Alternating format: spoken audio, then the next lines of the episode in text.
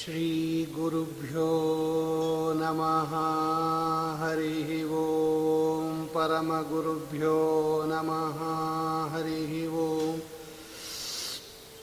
श्रीमदानन्दतीर्थभगवत्पादाचार्यगुरुभ्यो नमः। हरिः ॐ श्रीमद्वायु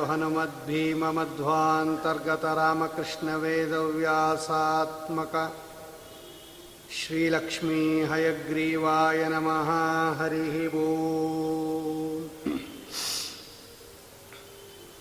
सुमतिभिरनुमेयं शुभ्रकायं सखायम् सुखमयमनपायं मुक्त्युपायं विमायम्।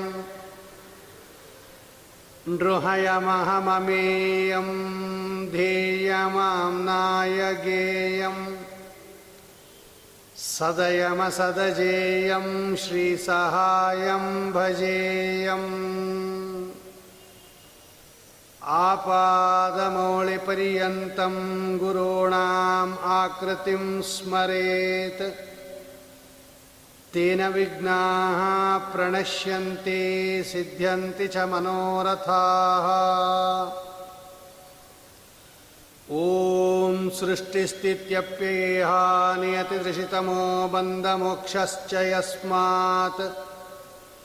अस्य श्रीब्रह्मरुद्रप्रभृतिसुरनरद्वीषशत्रुत्मकस्य विष्णोर्व्यस्ताः समस्ताः सकलगुणनिधिः सर्वदोषौ व्यपेतः पूर्णानन्दो व्ययो यो गुरुरपि परमश्चिन्तये तं महान्तम् ॐ जन्माद्यस्य यतोऽन्वयादितरतश्चर्तेष्वविघ्नस्वराट्। तेने ब्रह्महृदाय आदिकवये मुह्यन्ति यं सूरयः तेजो वारिमृदं यथा विनिमयो यत्र त्रिसर्गो मृषा। धाम्ना स्वेन सदा निरस्तकुहकं सत्यं परं धीमहि।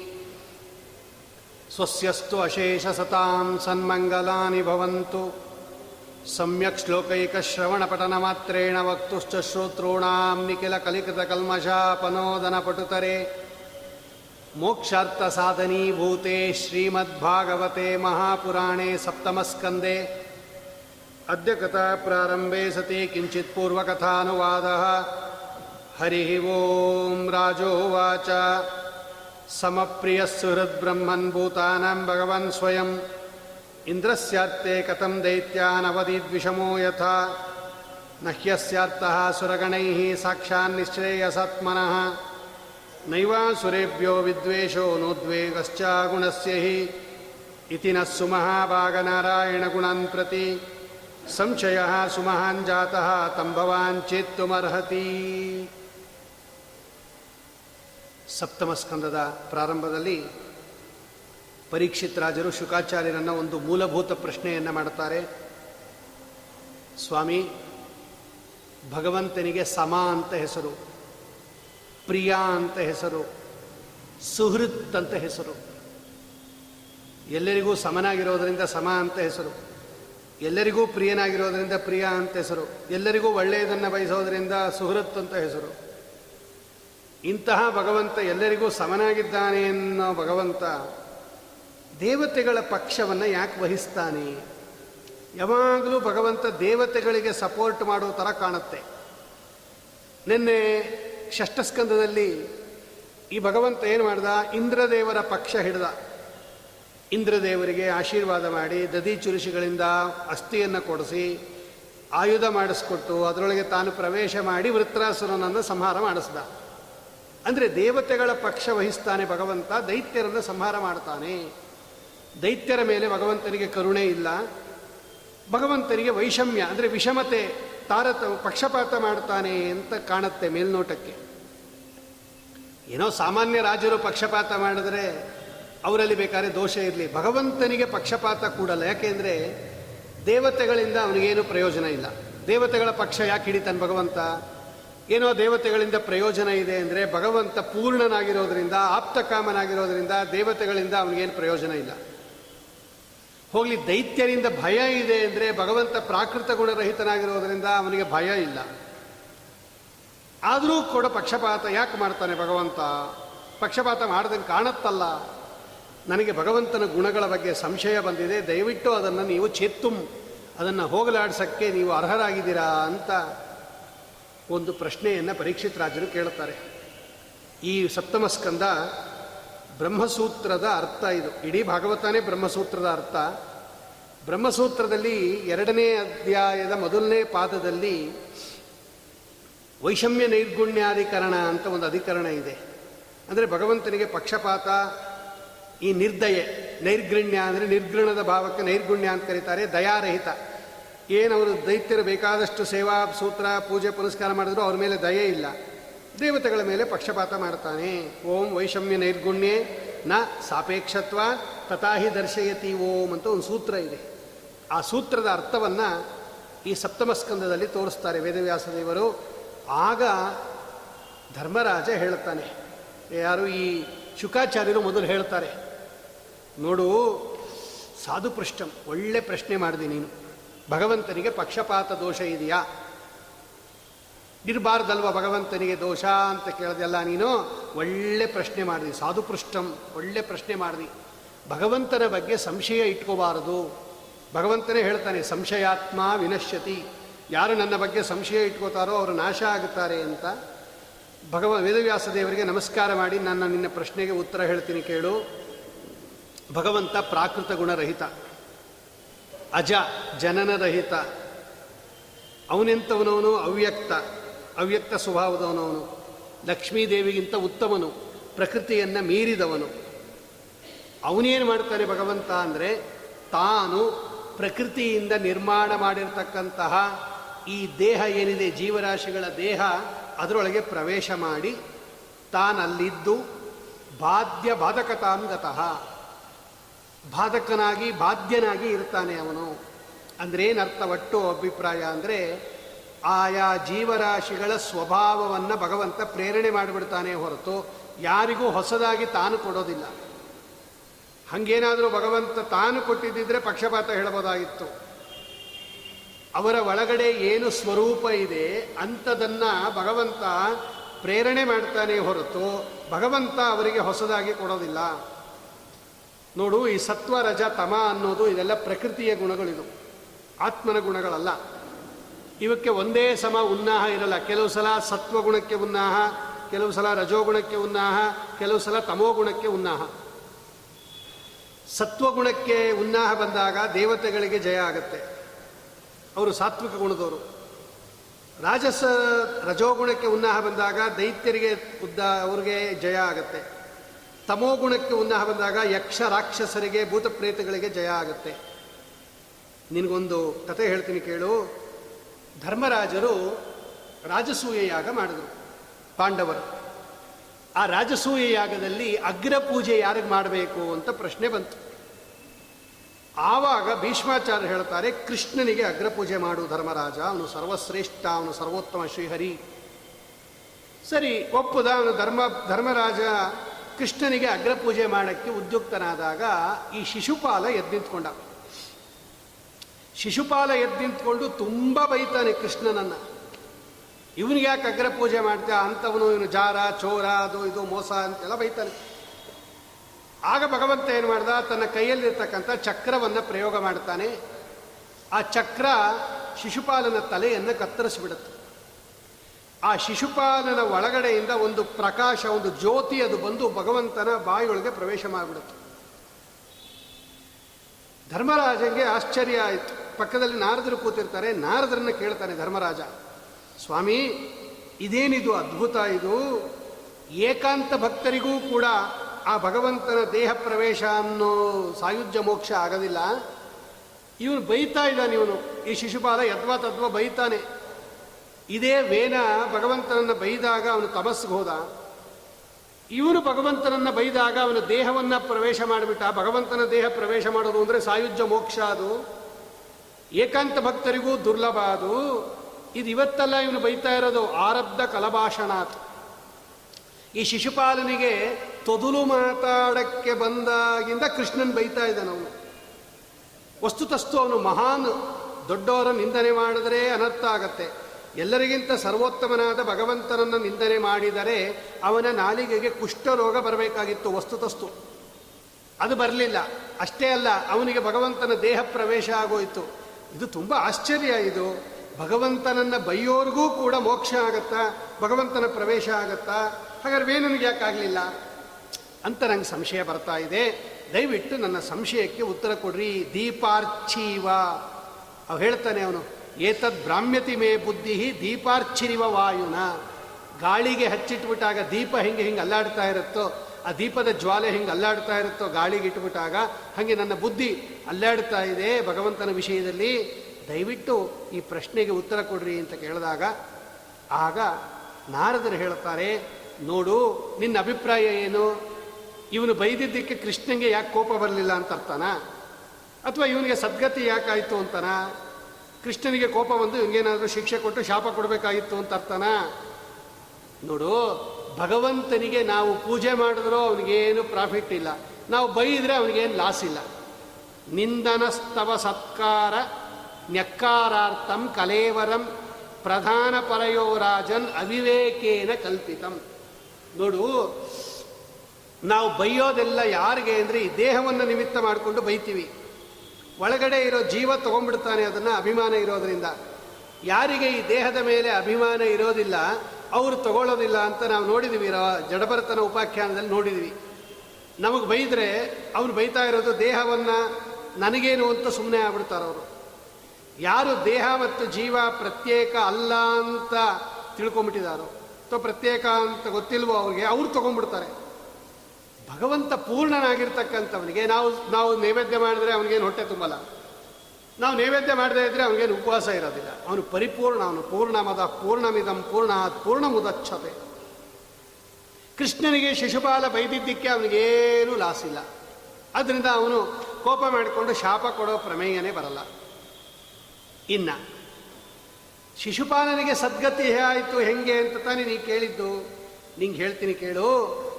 ಒಬ್ಬ ಮನುಷ್ಯ ಭಗವಂತನಲ್ಲಿ ಮನಸ್ಸಿಡೋದಕ್ಕೆ ನಾನಾ ದಾರಿಗಳಿರುತ್ತೆ. ಇದಕ್ಕೆ ಮನೋ ಅಭಿವಿನಿ ಅಭಿನಿವೇಶನ ಅಂತ ಕರೀತಾರೆ. ಈ ಗುಂಗಿ ಹುಳು ಅಂತ ಒಂದು. ಈ ಗುಂಗಿ ಹುಳುವನ್ನು ಒಂದು ಕೀಟ ಇರುತ್ತೆ. ಆ ಕೀಟ ಏನು ಮಾಡುತ್ತೆ ಅಂದರೆ ಆಹಾರಕ್ಕೋಸ್ಕರ ಕೊಕ್ಕಿನಲ್ಲಿ ಒಂದು ಗುಂಗಿ ಹುಳವನ್ನು ತಗೊಂಬಂದು ತನ್ನ ಗೂಡಲ್ಲಿ ಇಡುತ್ತೆ ಅದು ತಿನ್ನೋದಿಲ್ಲ ಅದು, ಇಟ್ಟಿರುತ್ತದು. ಆ ಗುಂಗಿ ಹುಳು ಏನು ಮಾಡುತ್ತೆ ಅಂದರೆ ಈ ಕೀಟ ತಂದು ಇಟ್ಟಿದೆಯಲ್ಲ ಆ ಕೀಟದ ಮೇಲೆ ಭಯ, ಕೋಪ, ಪ್ರೀತಿ ಎಲ್ಲ ಇರುತ್ತದಕ್ಕೆ ಯಾಕೆಂದರೆ ಆ ಗುಂಗಿ ಹುಳುಗೆ ಇದು ಆಹಾರ ತಂದುಕೊಡ್ತಾ ಇರುತ್ತೆ ಈ ಕೀಟ. ಪೇಶಸ್ಕರಿ ಅಂತ ಕರೀತಾರೆ ಅದಕ್ಕೆ. ಬಾಯಲ್ಲಿ ಕಚ್ಕೊಂಬಂದು ಆ ಗುಂಗಿ ಹುಳವನ್ನು ಈ ಕೀಟ, ಒಂದು ಕೀಟ ಗೂಡಲ್ಲಿ ಇಟ್ಬಿಡುತ್ತೆ. ಅದಕ್ಕೆ ಆಹಾರ ತಂದುಕೊಡ್ತಾ ಇರುತ್ತೆ. ಆ ಗುಂಗಿ ಹುಳು ಏನು ಮಾಡುತ್ತೆ? ನನ್ನನ್ನು ತಂದು ಗೂಡಲ್ಲಿ ಇಟ್ಬಿಟ್ಟಿದೆಯಲ್ಲ ಅಂತ ಇದ್ರ ಮೇಲೆ ಕೋಪ. ಎಲ್ಲಿ ತನ್ನನ್ನು ತಿಂದುಬಿಡುತ್ತೋ ಅಂತ ಭಯ.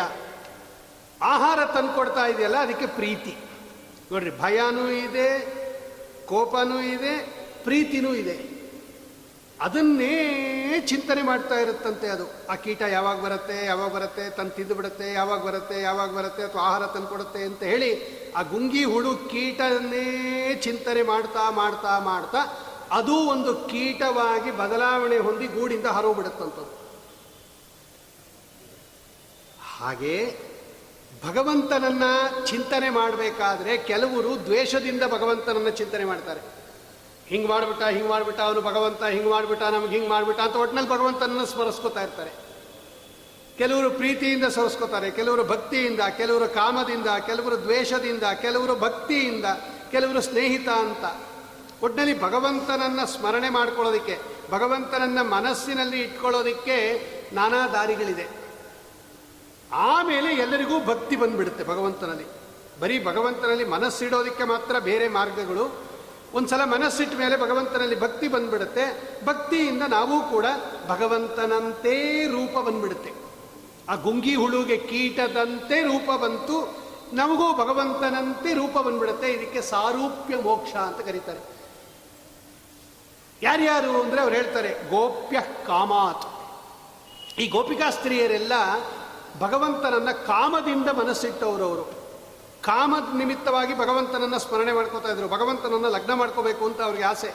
ಕಾಮದಿಂದ ಮನಸ್ಸಿಟ್ಟರು ಅವರು. ಭಯಾತ್ ಕಂಸ. ಈ ಕಂಸನು ಸದಾ ಭಗವ ಕೃಷ್ಣನನ್ನೇ ಚಿಂತನೆ ಮಾಡ್ತಾ ಇದ್ದ ಅವನು. ಕಂಸ ಭಯದಿಂದ ಅವನಿಗೆ. ಅವನಿಗೆ ಭಯ ಕೃಷ್ಣಂದು. ಯಾವಾಗಲೂ ಭಯದಿಂದ ಚಿಂತನೆ ಮಾಡ್ತಾ ಇದ್ದ. ದ್ವೇಷ ಚೈದ್ಯಾದೇವ ರೂಪ ಈ ಚೈದ್ಯ ಇದನ್ನಲ್ಲ ಶಿಶುಪಾಲ. ಇವರು ದ್ವೇಷದಿಂದ ಭಗವಂತನನ್ನು ಚಿಂತನೆ ಮಾಡ್ತಾ ಇದ್ರು.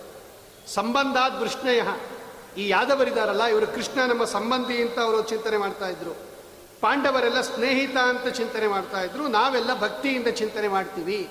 ಒಟ್ಟಿನಲ್ಲಿ ಭಗವಂತನಲ್ಲಿ ಮನಸ್ಸಿಡೋದಿಕ್ಕೆ ಯಾವ ರೀತಿ ಬೇಕಾದರೂ ಇಡ್ಬೋದು. ಆದರೆ ನಾರದರು ಹೇಳ್ತಾರೆ, ಎಲ್ಲದಕ್ಕಿಂತ ಚೆನ್ನಾಗಿ ಭಗವಂತನಲ್ಲಿ ಭಕ್ತಿ ಯಾ, ಮನಸ್ಸು ಯಾವಾಗ ಇಡ್ಬೋದು ಅಂದರೆ ದ್ವೇಷದಿಂದ ಇಡ್ಬೋದು ಅಂತ. ಈಗ ನಮ್ಗೆ ಯಾರೋ ಮೋಸ ಮಾಡಿಬಿಟ್ಟಿರ್ತಾರೆ ನೋಡ್ರಿ, ಅವ್ರನ್ನೇ ಜ್ಞಾಪಿಸ್ಕೊತಾ ಇರ್ತೀವಿ ನಾವು. ನೋಡೋನು ಹಿಂಗೆ ಮಾಡ್ಬಿಟ್ಟ ನೋಡೋನು ಹಿಂಗೆ ಮಾಡ್ಬಿಟ್ಟ. ಊಟ ಮಾಡ್ರಿ ಅಂದರೆ ಊಟನೇ ಸೇರ್ತಾ ಇಲ್ಲ ನೋಡೋನು ಹಂಗೆ ಮಾಡ್ಬಿಟ್ಟ ನೋಡೋನು ಹಂಗೆ ನೋಡೋ, ಅವನ್ನೇ ಜ್ಞಾಪಿಸ್ಕೊತಾ ಇರ್ತೀವಿ. ಪ್ರೀತಿ ಮಾಡಿದವ್ರನ್ನ ಅಥವಾ ಸಹಾಯ ಮಾಡಿದವ್ರಿಗಿಂತ ಹೆಚ್ಚಾಗಿ ದ್ವೇಷ ಮಾಡಿದವ್ರ ಮೇಲೆ ನಮಗೆ ಮನಸ್ಸು ಜಾಸ್ತಿ ಇರುತ್ತೆ. ಹಾಗೆ ಈ ಚೈದ್ಯ ಇದನ್ನಲ್ಲ, ಶಿಶುಪಾಲ. ಇವನೇನು ಮಾಡ್ದ? ಅವನು ಒಳಗಡೆ ಇರತಕ್ಕಂಥ ಜಯ ಅನ್ನತಕ್ಕಂಥ ಭಗವದ್ಭಕ್ತ, ಸಹವಾಸ ದೋಷದಿಂದ ಶಿಶುಪಾಲನ ಜೊತೆಯಲ್ಲಿದ್ದು, ಅವನು ಭಕ್ತನಾಗಿರೋದರಿಂದ, ದ್ವೇಷದಿಂದ ಭಗವಂತನಲ್ಲಿ ಇಟ್ಟು, ಅವನು ಸಹಜ ಭಕ್ತನಾಗಿರೋದರಿಂದ ಭಕ್ತಿಯಿಂದ ಭಗವಂತನನ್ನು ಸ್ತೋತ್ರ ಮಾಡಿ, ಭಗವಂತನ ಅನುಗ್ರಹಕ್ಕೆ ಪಾತ್ರನಾದ. ಒಟ್ಟು ನಾರದರು ಹೇಳ್ತಾರೆ, ಶಿಶುಪಾಲನಿಗಲ್ಲ ಸದ್ಗತಿಯಾಗಿದ್ದು ಅವನ ಒಳಗಡೆ ಇರುವ ಜಯ ಅನ್ನತಕ್ಕಂಥ ದ್ವಾರಪಾಲಕನಿಗೆ. ನಿಂಗೆ ಹಿಂದೆನೇ ಕತೆ ಹೇಳಿದ್ದೀನಿ ಸನಕಾದಿಗಳೆಲ್ಲ ವೈಕುಂಠಕ್ಕೆ ಹೋದಾಗ ತಡೆದು ಬಿಟ್ಟರು ಇವರು ಜಯ ವಿಜಯರು ದ್ವಾರಪಾಲಕರು. ಆಗ ಸನಕಾದಿಗಳು ಶಾಪ ಕೊಡ್ತಾರೆ, ಮೂರು ಜನ್ಮದಲ್ಲಿ ನೀವು ಅಸುರರಾಗಿ ಅಂತ. ಭಗವಂತ ಬಂದು ಅದನ್ನು ಎಸ್ ಅಂದ್ಬಿಡ್ತಾನೆ, ನೀವು ಬರಲೇಬೇಕು, ಏನು ಮಾಡೋಕ್ಕಾಗಲ್ಲ ಅಂತ. ನಾನೇ ಸಂಹಾರ ಮಾಡ್ತೀನಿ ಇಂದ. ಈ ಜಯ ವಿಜಯರು ಮೊದಲನೇ ಜನ್ಮದಲ್ಲಿ ಹಿರಣ್ಯಾಕ್ಷ, ಹಿರಣ್ಯಕಶಿಪುವಾಗಿ ಹುಟ್ಟಿದ್ರು. ಆಗ ಹಿರಣ್ಯಾಕ್ಷನನ್ನ ವರಾಹ ರೂಪದಿಂದ ಭಗವಂತ ಸಂಹಾರ ಮಾಡ್ದ. ಆಮೇಲೆ ಹಿರಣ್ಯಾಕ್ಷನನ್ನು ನರಸಿಂಹ ರೂಪದಿಂದ ಸಂಹಾರ ಮಾಡ್ದ. ಇದು ಮೊದಲನೇ ಜನ್ಮ ಮುಗಿದೋಯ್ತು ಅವರಿಬ್ಬರಿಗೆ. ಆಮೇಲೆ ಎರಡನೇ ಜನ್ಮದಲ್ಲಿ ರಾವಣ ಕುಂಭಕರ್ಣರಾಗಿ ಹುಟ್ಟಿದ್ರು. ಇದೇ ಜಯ ವಿಜಯರು. ಆಗ ರಾಮದೇವರಾಗಿ ಭಗವಂತ ಕುಂಭಕರ್ಣ, ಕಾರಣ ಇಬ್ಬರನ್ನೂ ಸಂಹಾರ ಮಾಡ್ದ. ಎರಡನೇ ಜನ್ಮ ಮುಗೀತು. ಈಗ ಶಿಶುಪಾಲ ಮತ್ತು ದಂತವಕ್ರರಾಗಿ ಹುಟ್ಟಿದ್ದಾರೆ. ಭಗವಂತ ತಾನೇ ಮೂರು ಜನ, ಮೂರು ಜನ್ಮದಲ್ಲೂ ಸಂಹಾರ ಮಾಡ್ತೀನಿ ಅಂತ ಹೇಳಿದ್ದರಿಂದ ಈಗ ಕೃಷ್ಣ ರೂಪದಿಂದ ಈಗ ಶಿಶುಪಾಲನನ್ನು ಸಂಹಾರ ಮಾಡಿದ್ದಾನೆ ಮುಂದೆ ದಂತವಕ್ರನನ್ನು ಸಂಹಾರ ಮಾಡ್ತಾನೆ. ಕಡೆಗೆ ಮೂರೂ ಜನ್ಮ ಮುಗೀತವರಿಗೆ ಸೀದಾ ಅವರು ವಾಪಸ್ಸು ವೈಕುಂಠದಲ್ಲಿ ದ್ವಾರಪಾಲಕರಾಗಿ ಹೊರಟೋಗ್ತಾರೆ. ತನ್ನ ಭಕ್ತರನ್ನು ತನ್ನ ಬಳಿಗೆ ಕರ್ಕೊಂಬಿಟ್ಟ ಭಗವಂತ. ಆದ್ದರಿಂದ ಒಳಗಡೆ ಇರತಕ್ಕಂಥ ಭಕ್ತನಾಗಿರ್ತಕ್ಕಂತಹ ಜಯನಿಗೆ ಮುಕ್ತಿ ಆಯಿತೇ ಹೊರತು ಅಲ್ಲಿ ದೈತ್ಯರು ಇಬ್ಬರು ಇರ್ತಾರೆ. ಆ ಹಿರಣ್ಯಕಶಿಪು ಅಂತಕ್ಕಂತಹ ಒಬ್ಬ ದೈತ್ಯ, ಜಯ ಅನ್ನತಕ್ಕಂಥ ಒಬ್ಬ ಭಕ್ತ. ಇಬ್ಬರು ಇರ್ತಾರೆ, ಒಂದೇ ದೇಹದಲ್ಲಿ ಇಬ್ಬರು ಇರ್ತಾರೆ. ಅಲ್ಲಿ ಸದ್ಗತಿಯಾಗಿದ್ದು ಭಕ್ತನಾದ ಜಯನಿಗೆ ಹೊರತು ದುಷ್ಟನಾದ ಹಿರಣ್ಯಕಶಿಪುಗಲ್ಲ ಯಾರಿಗೂ ಭಗವಂತನ ದ್ವೇಷದಿಂದ ಸದ್ಗತಿ ಆಗೋದಿಲ್ಲ ಅಂತ ಹೇಳಿ ಆ ಆಗ ಧರ್ಮರಾಜ ಕೇಳ್ತಾನೆ ಹಿರಣ್ಯಕಶಿಪುವನ್ನು ಯಾಕೆ ಸಂಹಾರ ಮಾಡಿದ ಭಗವಂತ? ಕಾರಣ ಬೇಕಲ್ವಾ? ಹಿರಣ್ಯಾಕ್ಷ ಏನೋ ಭೂಮಿಯಲ್ಲಿ ಮುಳುಗಿಸ್ಬಿಟ್ಟಿದ್ದ ತಗೊಂಡೋಗಿ ರಸಾತಳಕ್ಕೆ ಭಗವಂತ ಅವನನ್ನು ಸಂಹಾರ ಮಾಡ್ದ. ಹಿರಣ್ಯಕಶಿಪುವನ್ನು ಸಂಹಾರ ಮಾಡೋಕ್ಕೆ ಕಾರಣ ಬೇಕಲ್ವಾ? ಯಾಕೆ ನರಸಿಂಹ ರೂಪದಿಂದ ಭಗವಂತ ಹಿರಣ್ಯಕಶಿಪುವನ್ನು ಸಂಹಾರ ಮಾಡ್ದ ಅಂದಾಗ, ನಾರಾ ನಾರದರು ಹೇಳುತ್ತಾರೆ ಹಿರಣ್ಯಕಶಿಪು ಪುತ್ರಂ ಪ್ರಹ್ಲಾದಂ ಭಗವತ್ಪ್ರಿಯಂ ಜಿಗಾಂಸು ರಕರೋ ನಾನಾ ಯಾತನಾ ಮೃತ್ಯ ಹೇತವೇ. ಪ್ರಹ್ಲಾದರಾಜರಿಗೆ ಹಿರಣ್ಯಕಶಿಪು ತನ್ನ ಮಗನಾದ ಪ್ರಹ್ಲಾದರಾಜರನ್ನು ಕೊಲ್ಲಬೇಕು ಅಂತ ಹೇಳಿ ಅವರಿಗೆ ನಾನಾ ರೀತಿಯಾಗಿರ್ತಕ್ಕಂತಹ ಕಷ್ಟವನ್ನು ಕೊಟ್ಟ. ಆವಾಗ ಭಗವಂತ ಪ್ರಹ್ಲಾದರಾಜರನ್ನು ರಕ್ಷಣೆ ಮಾಡೋಕ್ಕೋಸ್ಕರವಾಗಿ ಭಗವಂತ ಹಿರಣ್ಯಕಶಿಪುವನ್ನು ಸಂಹಾರ ಮಾಡದ ಅಂತ ನಾರದರು ಹೇಳಿದಾಗ, ಆಗ ಯುಧಿಷ್ಠಿರ ಕೇಳ್ತಾನೆ ವಿದ್ವೇಷೋ ದೈತೆ ಪುತ್ರೇ ಕಸಮಾಸೀತ್ ಮಹಾತ್ಮನಿ. ಅಲ್ಲ ಮಹಾಭಾಗವತೋತ್ತಮರು ಅವರು ಪ್ರಹ್ಲಾದರಾಜರು. ಆ ಹಿರಣ್ಯಕಶಿಪು ಯಾಕೆ ಅವರಲ್ಲಿ ದ್ವೇಷ ಮಾಡದ? ಇದನ್ನು ನಮಗೆ ಹೇಳಬೇಕು ಅಂದಾಗ, ಆಗ ನಾರದರು ಯುಧಿಷ್ಠಿರನಿಗೆ ಶುಕಾಚಾರ್ಯರು ಪರೀಕ್ಷಿತ ರಾಜರಿಗೆ, ಸೂತಾಚಾರ್ಯರು ಶೌನಕಾದಿಗಳಿಗೆ ಪರಮ ಮಂಗಳಕರವಾಗಿರ್ತಕ್ಕಂತಹ ಪ್ರಹ್ಲಾದರಾಜರ ಚರಿತ್ರೆ, ನರಸಿಂಹದೇವರ ಅವತಾರವನ್ನು ನಿರೂಪಣೆ ಮಾಡುತ್ತಾರೆ. ನಾರದರು ಹೇಳ್ತಾರೆ ಭ್ರಾತರಿಯೇವಂ ವಿನಿಹಿತೆ ಹರಿಣ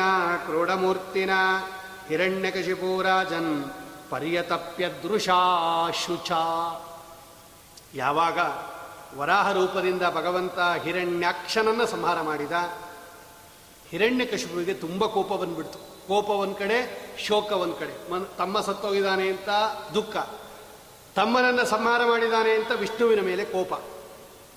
ತುಂಬಿದ ಸಭೆಯಲ್ಲಿ ಒಂದು ಸಭೆ ಕರೆದ ಅವನು ಹಿರಣ್ಯಕಶಿಪು. ರೂಷಾಘೂರ್ಣ ಕೋಪ ಬಂದ್ಬಿಟ್ಟಿದೆ ಅವನಿಗೆ. ತುಟಿ ಕಚ್ಚಿಬಿಟ್ಟಿದ್ದಾನೆ ಹಲ್ಲು ಕಚ್ಚಿದ್ದಾನೆ ಅವನು ಕಣ್ಣಿಂದ ಕಿಡಿಯನ್ನು ಕಾರ್ತಾ ಇದ್ದಾನೆ. ತ್ರಿಶೂಲ ಎತ್ತಿದ್ದಾನೆ, ಕೋರೆ ಹಲ್ಲು ಮಸೀತಾ ಇದ್ದಾನೆ, ಅವನು ಹುಬ್ಬುಗಂಟು ಹಾಕ್ಬಿಟ್ಟಿದ್ದಾನೆ. ಹೇಳ್ದ ಅವನು ಹಿರಣ್ಯಕಶ್ಪು ಎಲ್ಲ ನನ್ನ ಮಾತು ಕೇಳ್ರಿ. ನನ್ನ ಮಾತು ಕೇಳ್ರಿ. ಶತಬಾಹು, ಶಂಬರ, ಹಯಗ್ರೀವ, ನಮುಚ, ಪಾಕ, ಇಲ್ವಲ, ವಿಪ್ರಚಿತ್ತಿ, ಎಲ್ಲ ನನ್ನ ಮಾತು ಕೇಳ್ರಿ, ಮತ್ತೆ ಬೇಗ ಹಂಗೆ ಮಾಡ್ರಿ ನಾ ಹೇಳ್ದಂಗೆ. ಈ ವಿಷ್ಣು ಇದಾನಲ್ಲ ಇವನು ಪಕ್ಷಪಾತಿ ಇವನು. ನೋಡಿ, ಇವನೇ ಆರೋಪಣೆ ಮಾಡೋದು. ಯಾವಾಗಲೂ ಆ ದೇವತೆಗಳ ಪಕ್ಷ ಹಿಡಿದು ನಮ್ಮನ್ನು ಸಂಹಾರ ಮಾಡ್ತಾನೆ ಇವನು. ಇವನು ವಸ್ತುತಸ್ತು ಪಕ್ಷಪಾತ ಮಾಡಬಾರದು ಅವನು. ಎಲ್ಲರಿಗೂ ಸಮನಾಗಿರಬೇಕು, ಆದರೆ ದೇವತೆಗಳ ಪಕ್ಷ ಹಿಡಿತಾನವನು ಆ ವಿಷ್ಣುವನ್ನ ನನ್ನ ತ್ರಿಶೂಲದಿಂದ ಚುಚ್ಚಿ, ಅದರಿಂದ ಬಂದಿರತಕ್ಕಂಥ ರಕ್ತದಿಂದ ನನ್ನ ತಮ್ಮನಿಗೆ ತರ್ಪಣ ಕೊಡ್ತೀನಿ ಅಂತಾನೆ ಅವನು. ನೀರಿನಿಂದ ತರ್ಪಣ ಕೊಡಲ್ಲ, ರಕ್ತದಿಂದ ತರ್ಪಣ ಕೊಡ್ತೀನಿ. ಅದು ವಿಷ್ಣುವಿನ ರಕ್ತದಿಂದಲೇ ತರ್ಪಣ ಕೊಡ್ತೀನಿ ನನ್ನ ತಮ್ಮಂಗೆ. ಯಾವಾಗ ವಿಷ್ಣು ಸಂಹಾರ ಆಗ್ಬಿಡ್ತಾನೆ? ಈ ದೇವತೆಗಳು, ಬೇರೆ ದೇವತೆಗಳೆಲ್ಲ ಸಂಹಾರ ಆದಂಗೆ ಲೆಕ್ಕ. ಅವನು ಉದಾಹರಣೆ ಕೊಡ್ತಾನೆ.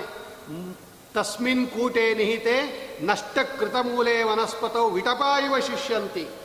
ಬೇರನ್ನು ಕತ್ತರಿಸಿಬಿಟ್ರೆ ಗಿಡಗಳು ತಾವೇ ಒಣಗೋಗ್ಬಿಡುತ್ತೆ. ನಾವೇನು ಅದನ್ನು ಕೆಡಿಸಬೇಕಾದ ಅಗತ್ಯ ಇಲ್ಲ. ಬೇರನ್ನು ಕತ್ತರಿಸಿಬಿಟ್ರೆ ಗಿಡಗಳು ತಾನೇ ತಾನಾಗಿ ಹೆಂಗೆ ಒಣಗೋಗ್ಬಿಡುತ್ತೋ, ಈ ವಿಷ್ಣು ಎಲ್ಲ ದೇವತೆಗಳಿಗೆ ಬೇರಿದ್ದಂಗೆ. ವಿಷ್ಣುವನ್ನು ಸಮಾರ ಮಾಡಿದ್ರೆ ಬೇರೆ ದೇವತೆಗಳೆಲ್ಲ ನಿರ್ನಾಮ ಆಗ್ಬಿಡ್ತಾರೆ. ನಾನು ಚೆನ್ನಾಗಿ ಬಾಳ್ಬೋದು. ಒಂದು ಕೆಲಸ ಮಾಡ್ರಿ. ಈ ವಿಷ್ಣುವಿಗೆ ಬಲ ಬಂದಿರೋದು ಯಾವುದರಿಂದ? ವಿಷ್ಣುವಿಗೆ ಬಲ ಜಾಸ್ತಿ ಈಗ. ಅದಕ್ಕೆ ಅವನಿಗೆ ನಾವು ಸಂಹಾರ ಮಾಡೋಕ್ಕಾಗಲ್ಲ. ನೀವೇನು ಮಾಡಬೇಕು ಅಂದರೆ ವಿಷ್ಣುವಿಗೆ ಬಲ ಬರದೇ ಇರೋ ಹಾಗೆ ನೋಡ್ಕೋಬೇಕು. ವಿಷ್ಣುವಿಗೆ ಬಲ ಬರ್ತಾ ಇರೋದು ಈ ಬ್ರಾಹ್ಮಣರಿಂದ ಅಂತಾನೆ ಅವನು. ವಿಷ್ಣು ದ್ವಿಜಕ್ರಿಯಾ ಮೂಲ. ಬ್ರಾಹ್ಮಣರು ಮಾಡ್ತಕ್ಕಂಥ ಕರ್ಮದಿಂದ ಈ ವಿಷ್ಣುವಿಗೆ ಬಲ ಬರ್ತಾ ಇದೆ. ಈ ಇವರೆಲ್ಲ ಏನು ಮಾಡ್ತಾರೆ ಈ ಬ್ರಾಹ್ಮಣರು? ಯಜ್ಞ ಮಾಡ್ತಾರೆ, ಚೆನ್ನಾಗಿ ತುಪ್ಪ ಹಾಕ್ತಾರೆ. ನಾರಾಯಣಾಯ ಸ್ವಾಹ ನಾರಾಯಣಾಯ ಸ್ವಾಹ ಅಂತ. ಆ ತುಪ್ಪ ತಿಂದು ತಿಂದು ತಿಂದು ಶಕ್ತಿ ಬಂದ್ಬಿಟ್ಟಿದೆ ಅವರಿಗೆ ದಾನ ಕೊಡ್ತಾರೆ ಕೃಷ್ಣಾರ್ಪಣ ವಸ್ತು ಅಂತಾರೆ.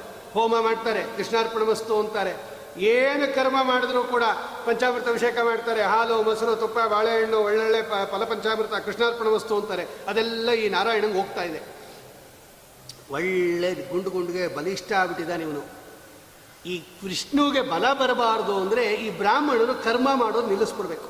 ಇವರು ಯಜ್ಞ ಯಾಗಾದಿಗಳು ಮಾಡಿಕೊಡ್ದು, ಹೋಮ ಹವನಾದಿಗಳು ಮಾಡಿಕೊಡ್ದು, ಪೂಜೆ ಪುನಸ್ಕಾರ ಮಾಡಿಕೊಡ್ದು ಏನೂ ಮಾಡಿಕೊಡ್ದು ಇವರು. ಆವಾಗ ಆಹಾರ ಬರಲ್ಲ, ವಿಷ್ಣುಗೆ ಅವನು ಬಲ ಕಳ್ಕೊಂಬಿಟ್ಟು ಸಣ್ಣಗಾಗ್ಬಿಡ್ತಾನೆ. ಆವಾಗ ಅವನನ್ನು ಸಂಹಾರ ಮಾಡ್ಬೋದು. ಒಂದು ಕೆಲಸ ಮಾಡಿರಿ, ನೀವೆಲ್ಲ ಭೂಮಿಗೆ ಹೋಗ್ರಿ. ಈ ಬ್ರಾಹ್ಮಣರು ಎಲ್ಲಿ ಹೋಮ ಹವನಾದಿಗಳು ಮಾಡ್ತಾ ಇದ್ದಾರೆ, ಎಲ್ಲ ನಾಶ ಮಾಡಿಬಿಡ್ರಿ. ಆಶ್ರಮದಲ್ಲಿ ನಾಶ ಮಾಡಿಬಿಡ್ರಿ. ಹಸುಗಳನ್ನು ಕೊಂದು ಬಿಡ್ರಿ ಈ ಗಿಡ ಪೂಜೆ ಮಾಡೋದು ತುಳಸಿ ಇದ್ರೆ ತಾನೇ ಪೂಜೆ ಮಾಡೋದು. ತುಳಸಿ ಗಿಡ ಎಲ್ಲ ಕಿತ್ತಾಕ್ಬಿಡ್ರಿ. ಹೂವಿನ ಗಿಡಗಳೆಲ್ಲ ಕಿತ್ತಾಕ್ಬಿಡ್ರಿ. ಆಶ್ರಮಗಳೆಲ್ಲ ಸುಟ್ಟಾಕ್ಬಿಡ್ರಿ. ಸೇತುವೆಗಳು, ಪ್ರಾಕಾರಗಳು, ಗೋಪುರಗಳು ಎಲ್ಲ ಕಿತ್ತಾಕ್ಬಿಟ್ರು. ಏನೂ ಮಾಡಿಕೊಡ್ದು ಬ್ರಾಹ್ಮಣರು ಭಗವಂತನನ್ನ ಪೂಜೆ ಹಂಗೆ ಮಾಡ್ರಿ ಇಂದ. ಮೊದಲೇ ಅವರೆಲ್ಲ ಮಹಾದುಷ್ಟರು, ಅವನ ಶಿಷ್ಯರು. ಆಜ್ಞೆ ಬೇರೆ ಬಂದುಬಿಡ್ತು. ಎಲ್ಲ ಭೂಮಿಗೆ ಬಂದರು, ಎಲ್ಲ ನಾಶ ಮಾಡಿದ್ರು. ದೇವಸ್ಥಾನಗಳು, ಸೇತುವೆಗಳು, ಪ್ರಾಕಾರಗಳು, ಗೋಪುರಗಳು, ಹಸು, ವನಗಳು, ಎಲ್ಲ ನಾಶ ಮಾಡಿಬಿಟ್ರು. ಆಮೇಲೆ ಏನು ಮಾಡ್ದ ಹಿರಣ್ಯಕಶಿಪು ತನ್ನ ತಮ್ಮನಿಗೆ ಕಟೋದಕ ಇತ್ಯಾದಿಗಳೆಲ್ಲ ಕೊಟ್ಟು ತನ್ನ ತಾಯಿಯಾಗಿರ್ತಕ್ಕಂಥ ದಿತಿ ದೇವಿಯನ್ನು ಹಿರಣ್ಯಾಕ್ಷನ ಹೆಂಡತಿ ಋಷದ್ಭಾನು ಅಂತ ಅವಳನ್ನು, ಹಿರಣ್ಯಾಕ್ಷನಿಗೆ ಒಂಬತ್ತು ಜನ ಮಕ್ಕಳು, ಶಕುನಿ, ಶಂಬರ, ದೃಷ್ಟ, ಭೂತಸಂತಪನ, ವೃಕ, ಕಾಲನೇಮಿ, ಮಹಾನಾಭ, ಹಿರಣ್ಮ ಹಿರಣ್ಮ ಹರಿಶ್ಮಶ್ರು ಉತ್ಕಲ ಅಂತ. ಈ ಒಂಬತ್ತು ಜನ ಅಳ್ತಾ ಕೂತಿದ್ರು ಅವರು, ನಮ್ಮಪ್ಪ ಸತ್ತೋಗಿದ್ದಾನೆ ಅಂತ. ಅವ್ರಿಗೆಲ್ಲ ಸಮಾಧಾನ ಮಾಡ್ತಾನೆ ಹಿರಣ್ಯಕಶ್ಮಿ. ಹಿರಣ್ಯಕಶ್ಮಿನ ಒಳಗಡೆ ಇರ್ತಕ್ಕಂಥ ಜಯ. ಹರಿಭಕ್ತ. ಮೊದಲು ಅವರೆಲ್ಲ ಅಳ್ತಾ ಇದ್ದಾರೆ ಗಂಡ ಸತ್ತೋದ ಅಂತ ಋಷದ್ಭಾನು, ಮಗ ಸತ್ತೋದ ಅಂತ ದಿತಿದೇವಿ, ತಂದೆ ಸತ್ತೋದ ಅಂತ ಈ ಒಂಬತ್ತು ಜನ ಮಕ್ಕಳು ಅಳ್ತಾ ಇದ್ದಾರೆ ಜೋರಾಗಿ. ಈ ಹಿರಣ್ಯಕಶಿಪು ಒಳಗಡೆ ಇರೋ ಜಯ ಎಲ್ಲರಿಗೂ ಉಪದೇಶ ಮಾಡ್ತಾನೆ ಅವನು. ಈ ಭಾಗವನ್ನು ವೇದವ್ಯಾಸ ದೇವರು ನಮಗೋಸ್ಕರನೇ ಇಟ್ಟಿರೋದು.